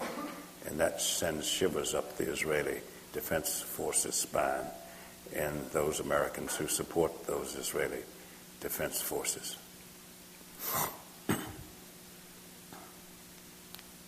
This, this man had his arm up. He's in the shadow. With the east-west, us-them, civilized, uncivilized dichotomy, Mm. uh, the majority of uh, the West, and I'll, and I'll narrow it down to Americans, uh, ignorance with that culture. uh, Like the jihad, uh, to observe. uh, We we take that as a holy war.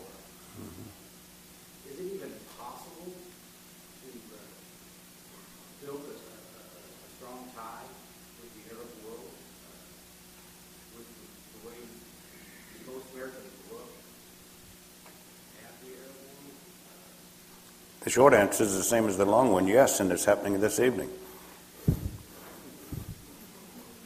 It really is.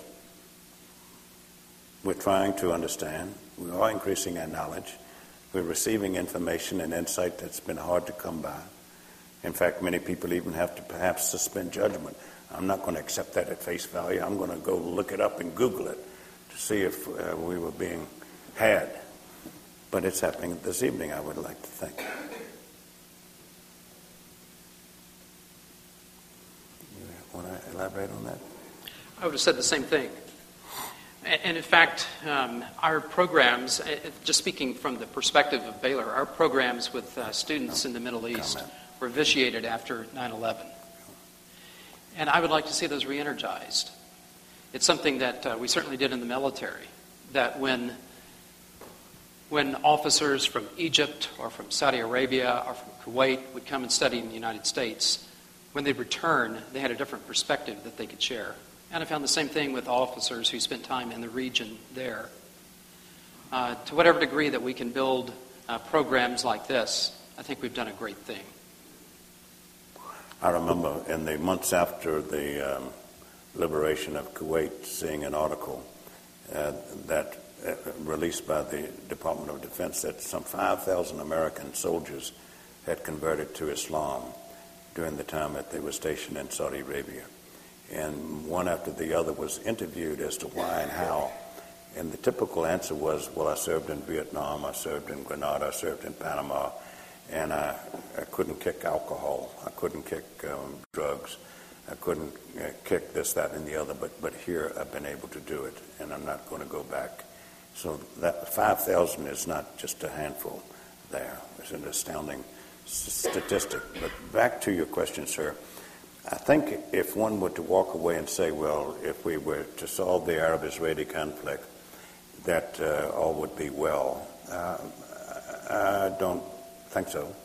I think it's the single biggest obstacle, and much would be made well that is not well, and that that's the single biggest piece of the complex puzzle. But I've been persuaded by uh, a British analyst whose views I shared with someone earlier today regarding the following: that even if that is solved, there will continue to be these kinds of divides or divisions or differences. Uh, on one hand, uh, Western deeply ingrained beliefs and institutions and practices, and, and, and that are at odds with, on the other hand, deeply ingrained beliefs, institutions, and practices on the side of those from the East, and particularly the Islamic world. And asking him for details, he said, well, for example, deeply ingrained in Westerners is the emphasis on the individual, the first person singular, I, me, us, looking out for number one. Secondly, deeply ingrained in the West is a belief in uh, market principles uh, there of a seller and a buyer, et cetera, in win lose situation as being fair, normal, reflective of reality. And also on the um, uh, Western side is, is an unvitiated uh, belief in the supremacy of uh, science and technology and r- research and development. And these are unshakable, uh, and they're there for centuries now, being built up and sustained and fortified. Over and against that, or alongside that, on the uh, eastern or the Arab side, is, are the following not three, but five. One is at the top of the values is uh, elementary justice. Islam is a religion socially uh, from a perspective of justice. Do not commit an unju- injustice. And if one has been committed, undo the injustice. That's the highest. Secondly, is uh, the value of compassion. Uh, compassion for the orphan, for the widowed, for the maimed, for the afflicted, for the blind, for the halt. Some of it perhaps coming from the example in the life of the Prophet Muhammad himself, who was an orphan. Uh, thirdly, a notion of equity. Equity not necessarily being the same as justice, though close to it, or not necessarily the same as compassion, but equity in the sense of an usness versus we versus they. In terms of Islamic banking, it's structured in such a way that it is not abusive, if at all possible, on the part of the lender to the borrower. uh, the lender takes an equity stake in the venture that's being underwritten so that both are at risk. Both are committed to make it work. And, and structured thusly, it, when it succeeds, it's a win-win situation, not structured in a situation where one wins or the other loses, or one wins more and the other loses more. And the fourth aspect has to do with the emphasis on the communal being supreme to the emphasis on the individual. And in layperson's terms, we're talking about the emphasis on the family, of being other oriented, and asking yourself in moments or times of doubt whether the Almighty would be more pleased with me if I'm selfish, uh, self centered, uh, or other oriented, uh, a good listener, looking out for the needs and legitimate concerns and interests and objectives of others apart from my own needs, interests, concerns, and objectives. And the fifth one is don't knock piety. In other words, a pious person, uh, by definition, is one who's into trying to, in their moments of piety, please the Almighty and avoid acts uh, that would uh, provoke the wrath of the Almighty. And so don't knock or make fun or be irrelevant or irreverent towards the pious. Uh, they're pious for a region, reason. And the fact that five times a day know, the opportunities for prayer, many Westerners, many atheists, deists, secular, uh, sectarianists, or secularists would say that's a bit much, isn't it? That's over the top. Well, the response often from uh, the pious Muslims is, well, it's not mandatory. There's no one that's going to throw you in jail or penalize you if you don't pray five times a day. But if you do, it's seen as honorable. You've taken time, you've broken your stride, your regimen, your routine. You've gotten out of yourself and you thought about others, thought about how fortunate you are and blessed you are to be alive there. And it's also physically good for you because the act of praying is up and down, etc., and that's good on the healthy side there. So psychologically as well as physically and religiously, it all is in the pi- is in the positive column, or certainly it's not by definition uh, in the negative column. Uh, so these divides, the three on the western side, I think a valid observation of who uh, we are as Westerners in general, validated through the limelight of history. And the five on the Islamic side, I think, have also validated through the sunlight of uh, history and contemporary affairs. I don't know if that helps at all. I have one brief append there, if I may. Uh, it's a, a, survey that I'm still unpacking, uh, but uh, the Gallup poll mm. and Gallup International um, did a major survey. In fact, I can recommend John Esposito mm. and what a billion Muslims are trying to tell us. Uh, but this uh, was just released, and in this survey across the Middle East, they, they ask Muslims, would you like to have better relationships with the West? And what they found was that those who had more recently or more consistently been involved in religious activities, were, they were more inclined to say, yes, we would. We're ready to have better relationships with the West. They did the same survey um, here, and what they found was that people who went to church less were more willing to have better relations uh, with uh, uh, Muslims in the Middle East. Mm-hmm. Yeah. Yeah. Is that you, Rachel? That's good, Mark.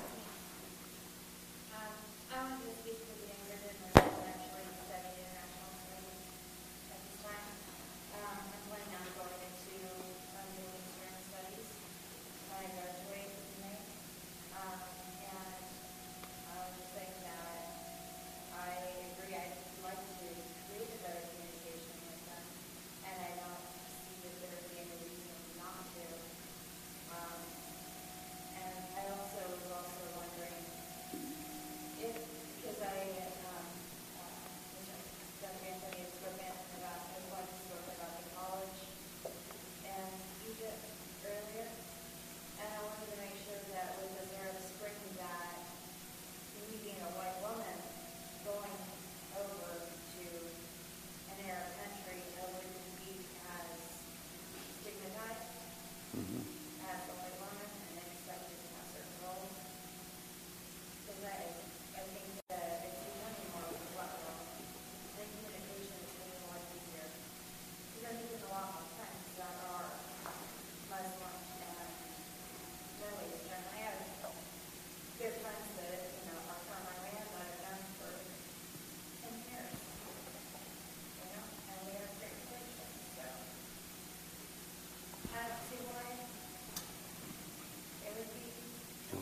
summarize that question?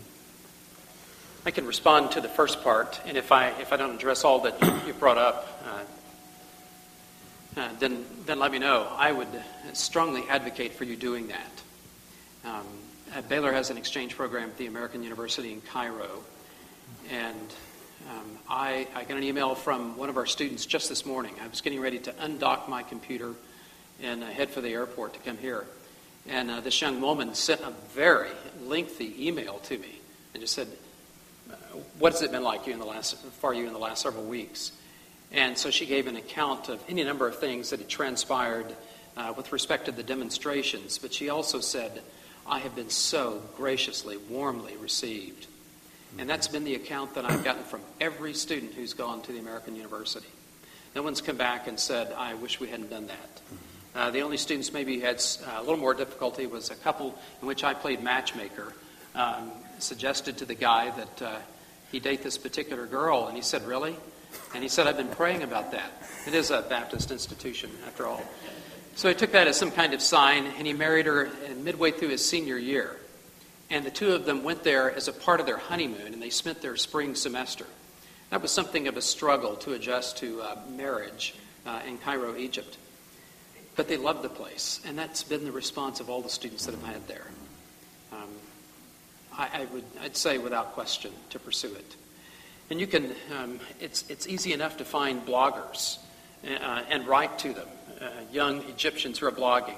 Uh, one of those that I saw, I happened to see in an Al Jazeera program um, called The Cafe. And uh, this particular blogger was part of a panel of about eight different people.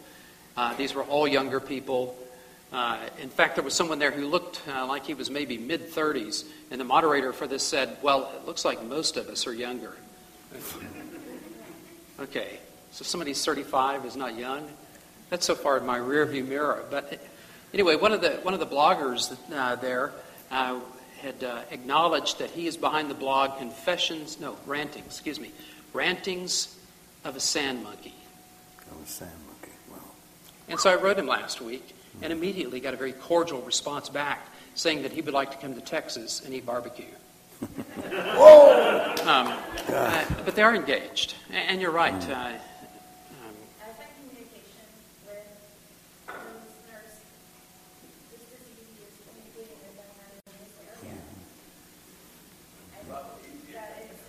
Right.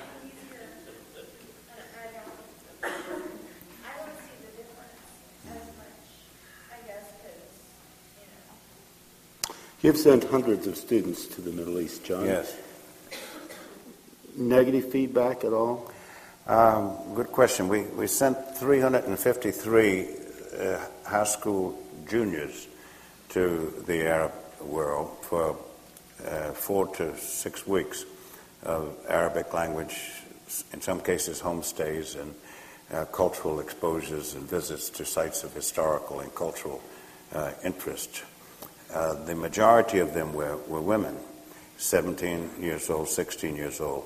The reason we chose juniors was so that when they came back to their communities, we ran this program in 36 American cities, is that each one would give a minimum of 20 speeches to civic and group uh, educational church synagogues and other groups in that community uh, about their visit because there was a participant uh, component of the funding from the community, and this was a way to uh, give it back.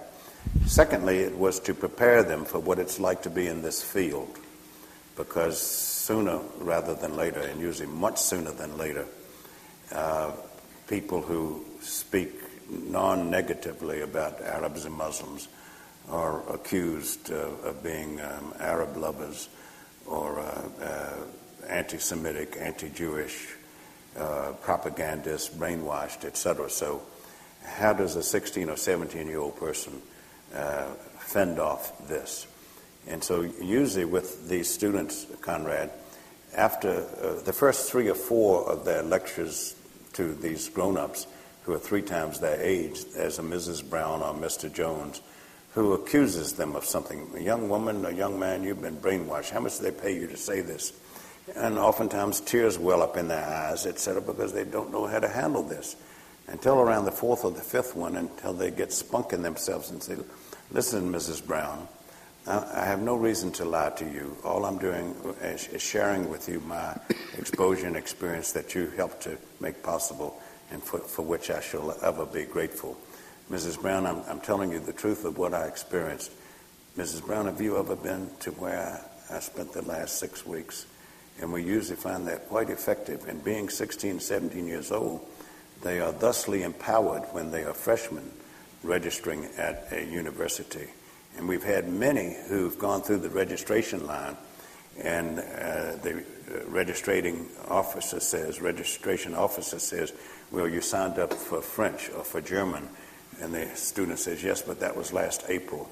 But I've had an exposure and experience in the interim that I don't need to go into in depth telling you about, but uh, I want to study Arabic. And if you don't have Arabic here, I'm not registering. And so quite a few parents got angry at us, saying, What did you do with my daughter? What did you do with my son? Some would say, though, I sent you a boy and you brought me back a man. Uh, and they'd get over it. But there would be these inevitable uh, accusations. Um, and now that we have them working uh, in the Senate and the House, all throughout the Department of Defense and the Department of State, in the intelligence community, there in the journalism uh, area. We did this program and started it in 1984, which was when Ronald Reagan was still the president. And he had a youth initiative, which we didn't know about, but somebody said this program fits in with his initiative.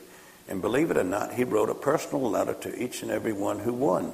We were sending 36 a year, and you, when you're from Kalispell, uh, Montana, and you get a, pres- a, letter from the President of the United States, congratulations, uh, Mr. Jones, for winning the Malcolm Kerr Scholarship in Arab and Islamic Studies. That's, that's big stuff. And it was uh, carried on under George H.W. Bush and carried on during the Clinton administration. the George W. Bush uh, stopped its endorsement of that particular program. But 353 was a lot. Of the 353, only two backed out of the program. Mind you, we were sending them to the region during the Iran Iraq War, which lasted from September 1980 to August 18, 1988. And when we bombed Libya during that time, when we bombed Lebanon during that time, the war seemed like it would never end. Only two parents called and said, You're not taking my daughter or son. Interestingly enough, the parents of one were, that were Turkish. And they said, we, we left that region, or our grandparents left that region for a good reason. And we're not having our grandchildren go back. And the other one was a Lebanese family. It said as much the same thing. But uh, 353 did go, and they're playing extraordinary roles in various walks of life. Another program was 55 uh, journalists, young journalists, and we're working uh, uh, with Chad Stebbins and Dr. Gubera on this conversationally now to explore the possibilities of, of allowing one of the outstanding graduates of the mass communications and journalism program here uh, to go to the United Arab Emirates, where we have a program where they can work for three and a half months uh, on the on the Gulf News newspaper there, uh, getting over Arab culture shock, Muslim culture shock, sharing their technology and education with the local uh, journalists and editors and layout and design people there, getting a byline and um, having their feet on the ground. And with the byline, before they even began their career in the United States. So 53 of those. One of the first ones was from the Columbia University School of Journalism here in Missouri, right? Right. Columbia, yes. And Good his, school. Yeah, his name is Dick Doughty, D-O-U-G-H-T-Y. And anybody who knows about uh, Eastern Arabia history, the most famous of the Arabists of the 19th century was uh, Charles Doughty, Charles M. Doughty. Uh, you, in the library here, they're bound to have a copy of his book called uh, Wanderings in Arabia, or Arabia Deserta. Yes. He had the exact same name. He is the deputy editor and, and has been so now for 15 years of Aramco World. Now, Aramco World is a dream publication for anybody who's into journalism, uh, photojournalism to work with. Its quality is, is every bit as good as National Geographic. Uh, but he started with uh, the university here. We put him in Egypt for three and a half months on a weekly newspaper called Cairo Today, which has since folded, but he's hardly folded. He's not even been stapled or spindled. There, he's doing fine. I'd add that uh, Dick Doughty wrote one of the best books I've yes, read on the. Arab-Israeli conflict. Yep. uh, titled uh, Gaza, Legacy of Occupation. He immersed himself as a journalist in the area. Yep. Superb. Yep. I remind Dr. Anthony that uh, University of Missouri was the first school to develop a degree in journalism. Yeah. So, two more questions. We'll mm-hmm. start with you and finish with Dr. Wyman. Okay, please. Now, the, the whole region itself seems to be, Middle East and Africa seems to be basically connected by not only the land, but the culture, as you say, with each of us. And has that played into a role of them seeing more of the area around them and making better choices? Or, uh, more regional choices than individual choices as a nation than, say, Iraq during the years past. a great identification uh, uh, among Egyptians with their African roots and surroundings than, than Iraq. Not, not so than, but having a better view because of Yeah. geographical and cultural Yeah, good point. uh, as far as making decisions for the region that they are in. Uh, my answer would be yes. Rooted in geography, first and foremost, uh, because it's part of Africa, Iraq is not. And uh, secondly, increasing uh, archaeological studies, anthropological studies, sociological studies have uh, proven uh, with increasing authentication uh, the, the, the African rootedness of humanity. My wife has, has heard me shriek three or four times around two or three in the morning uh, as I watched this four-hour documentary produced by University of California at Berkeley, young anthropologist. He's about 40, and maybe some of you have seen it. It's called The Story of Humankind there, and it, it takes from Southwest Africa and the click sound from the, the voice that still exists to this day, uh, going for the migrations to East Africa, out into Arabia, and then north from Arabia, uh, both taking a hook to the right hairpin turn uh, into South Asia, Southeast Asia, Australia, another one straight up to Central Asia, and then over to Siberia and elsewhere, and the last one, the most recent one, over to Western Europe. And the conclusion of it is that we are all Africans, and um, being from the South and never cottoning at all to any of the segregationist ethos of my birth, um, I've long been um, uh, a fighter against uh, any form of discrimination based on pigmentation or skin color as such. And so usually she hears me screaming and cheering at two or th- uh, three in the morning and runs up to ask me what's wrong. And I say, nothing's wrong, everything's right. We are all Africans there. So Egypt has that connection that Iraq does not. And if you look at the map, what do you call it, tectonic plates, right? I mean, just look at the map in terms of how uh, it, uh, Africa and Arabia were linked uh, and joined at the southern end of the Red Sea, what is known as the Gulf of Aden or the Bab el Mandeb. And to this day, we don't have a map here, but I bet in most rooms here, except for the ones that have globes, the maps are up and down and left and right, as though the world is up and down and left and right. It's not. But if you wanted to understand the Middle East anthropologically, you tilt it uh, on its side, and there's this human swath from what is South Asia or India and Pakistan, straight through Oman, straight through eastern Yemen, straight through western, southwestern Yemen, straight through over into Uganda and, and uh, Kenya and Ethiopia and uh, uh, Eritrea. And the skin pigmentation, the bone structure, the texture of the, of the hair will be more similar than dissimilar along that route because of the winds, because of the tides, because of the currents, because of the human flow throughout history of these two peoples intermixing with each other. Not so much the Iraqis, but those from Africa, yes. Dr. Wyman? Yes, uh, Dr. Long referred to the Muslim Brotherhood, and it looks like they're going to be a major player in uh, post-revolution Egypt. I wonder if you could talk about what kinds of policies they're likely to support. A great question. And uh, in fact, the Brotherhood is all over the map. Um, the Brotherhood, as you know, established its own party, the Freedom and Justice Party, in May, and have something like 9,000 members in the initial cadre of this party. One of the things that intrigued me about it was that uh, they adopted a party platform that, on the question of religion, precisely mirrored the interim constitution that's been put in place, which precisely follow the wording of the 2007 uh, Constitution, which followed that, which preceded um, uh, the Constitution that preceded that. And the language was that it, it, says first, Islam is the religion of the state. Then it says the official language is Arabic.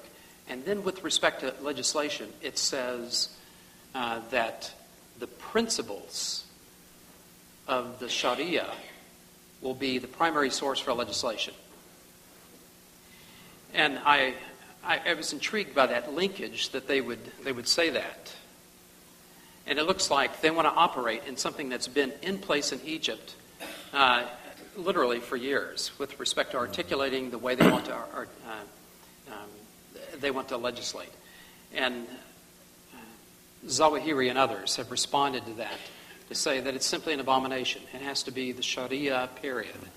The legislation is taken from the Sharia. The Brotherhood has moved well away from that. But the Brotherhood itself appears to be undergoing significant change. When I read, um, and by change I don't mean that, as a, that it's monolithic and that the whole group is changing. But in fact, um, one of the candidates for the president uh, is a physician. He's head of the Physicians Union in Egypt. He's 59 years old, a fellow named uh, Dr. Abdul Fattah, and uh, has been uh, he was ousted, in fact, from the Brotherhood for saying this, but he, uh, for doing this, because he said, I want to run as an independent candidate. And the general guide said, no, if you're going to run, I mean, if you're going to be a part of the Brotherhood, you have to be in our party. But he stepped out of it, and it's gotten the acclaim of a number of younger Egyptians, both secular and who would self identify as Muslim. And in his particular party platform, he said, um, uh, women shouldn't have to veil if they don't want to. Uh, uh, alcohol should be permitted in the kingdom. And Egypt actually produces a pretty good beer, uh, Stella, uh, which is uh, uh, the domestic variety is turpentine, but the export variety of it is served in the hotels, and, and it's really good. So I hear. so um, he's gone on from there to say that women and and Christians should be allowed senior offices in the country. They should be allowed to run for president if they wish. But he's not the only breakaway from the Brotherhood. And in fact, there are those who have remained in the Brotherhood who've argued against what they see as an older generation. And I think the, uh, your student, Conrad, left who asked a question earlier should appreciate this. But there was a young fellow who was a uh, uh, computer scientist uh, who was in the Brotherhood, and he ran the website called Ikhwanophobia uh, designed to try to counter the fears that the people have of the Ikhwan, the Brotherhood. And he finally said, These guys are too old. I have to do something else. And he gave this particular interview over Skype. And I thought it captures something of the technological revolution that's, that's occurred there. Uh, but the Brotherhood itself is under extraordinary pressure to be able to um, try to accommodate what, what they see unfolding. It's not all sweetness and light. Uh, just last week, the Turkish uh, Prime Minister, um, Erdogan, was there. He was met at the airport um, with an avalanche of applause. Uh, the Brotherhood was there to say, We're glad to have you. Um, and uh, we'd like to see a caliphate that involves Egypt and, um, and Turkey. Erdogan spoke, and a number of Egyptians, both in and out of the Brotherhood, have said, We like the Turkish model. Others have said, we don't like the Turkish model. We need to chart our own independent secular course. But um, in a speech that was designed to please none of the older generation of the Brotherhood, Erdogan said, uh, to establish a secular state is not to establish irreligion in Egypt. Uh, he said, I have the same uh, instance in Turkey. He said, uh, We have a secular government, but I'm very much a religious person. I can't impose that on others. And he went on to say that the government should stand in the same distance, at the same distance, from other groups, uh, other ethnic groups, or uh, religious confessional groups, the old millet system of Turkey. Um, and the, uh, uh, one of the members of the Freedom and Justice Party immediately, it was uh, uh, uh, Edian, said, uh, Erdogan doesn't speak for us. We'll, we'll chart our own course. But it was interesting to follow through the kind of conversations, and maybe shouting matches too, that that generated. Uh, that the Brotherhood isn't monolithic, that people are thinking in ways uh, very much outside the box. And one of the most promising things that I've seen to come out of that is uh, a young Brotherhood member who's since been booted, only because he said this. Um, he wanted to, um, to see a new kind of movement that could embrace secularists. His name is Islam uh, uh, Lutfi. And he, uh, he was there at the, uh, at, at, the outset of the, of the demonstrations in Tahrir, and they have decided together to establish a movement called the Islamic Current. And the word for current there is a word that means uh, literally a stream, a flow. And he said, Our party is one that would have an Islamic framework, but there will be no discrimination for other religious faiths. And in this party, he's incu- including those who self identify as uh, secularist. Well, this fellow, 33 years old, happens to be an attorney in Egypt, and he's a human rights lawyer. So, what's unfolded here is a dynamic and vigorous conversation about the kind of government that will be established. And the Brotherhood is not absent from it. There are those in it and those out of it who are a part of that. I met the um, gentleman, the number three in the Brotherhood that Dr. Long made reference to, and I had three hours with him one on one, 2008.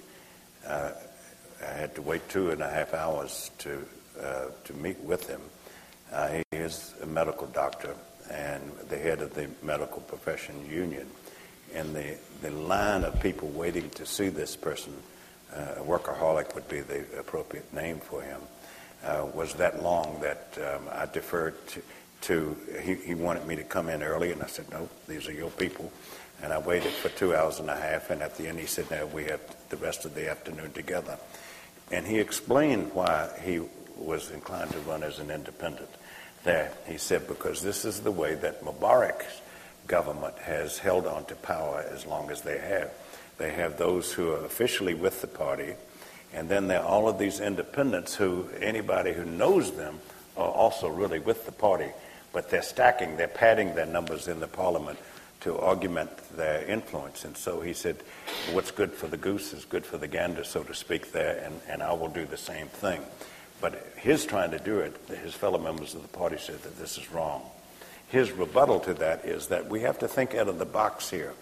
That if people run for a party and win for a party, they are bound and beholden uh, to the party and to those who elected them, knowing that they represented the party to uphold the principles, virtues, ideals, and objectives of the party. And his view is that if you run as an independent, you can be independent. You can let the best idea win. You're not going to be a slave necessarily to the party platform or to those who elected you if it's the wrong course of action or for the party hierarchy in order for you to move up in the, in the party leadership there. So uh, it's made me rethink my ideas too, about uh, uh, a country that has political parties. Is it because it has political parties more advanced, more progressive, more modern, more developed than a country without political parties? Um, I'm not so sure as I once was.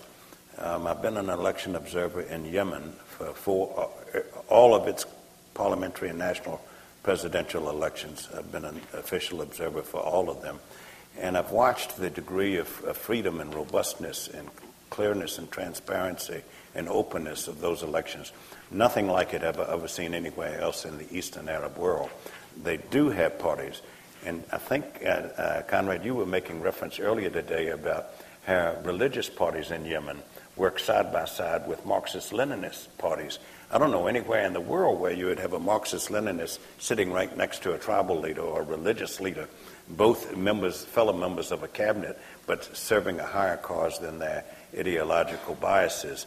So that would be Yemen at one extreme, and Oman is another one. And Oman just gets rightful credit for f- helping to free the remaining two hikers uh, that strayed into Iran in the last 24 hours. Oman is dead set against political parties for the reason I mentioned. We, we, we want good people to represent uh, their constituents. We don't want them to be hidebound in advance by a party platform or by the party's written ideology. Um, and I'm intrigued by that too. Uh, I'm finding that uh, it's more difficult for me to rebut that than it was earlier when I hadn't thought it through.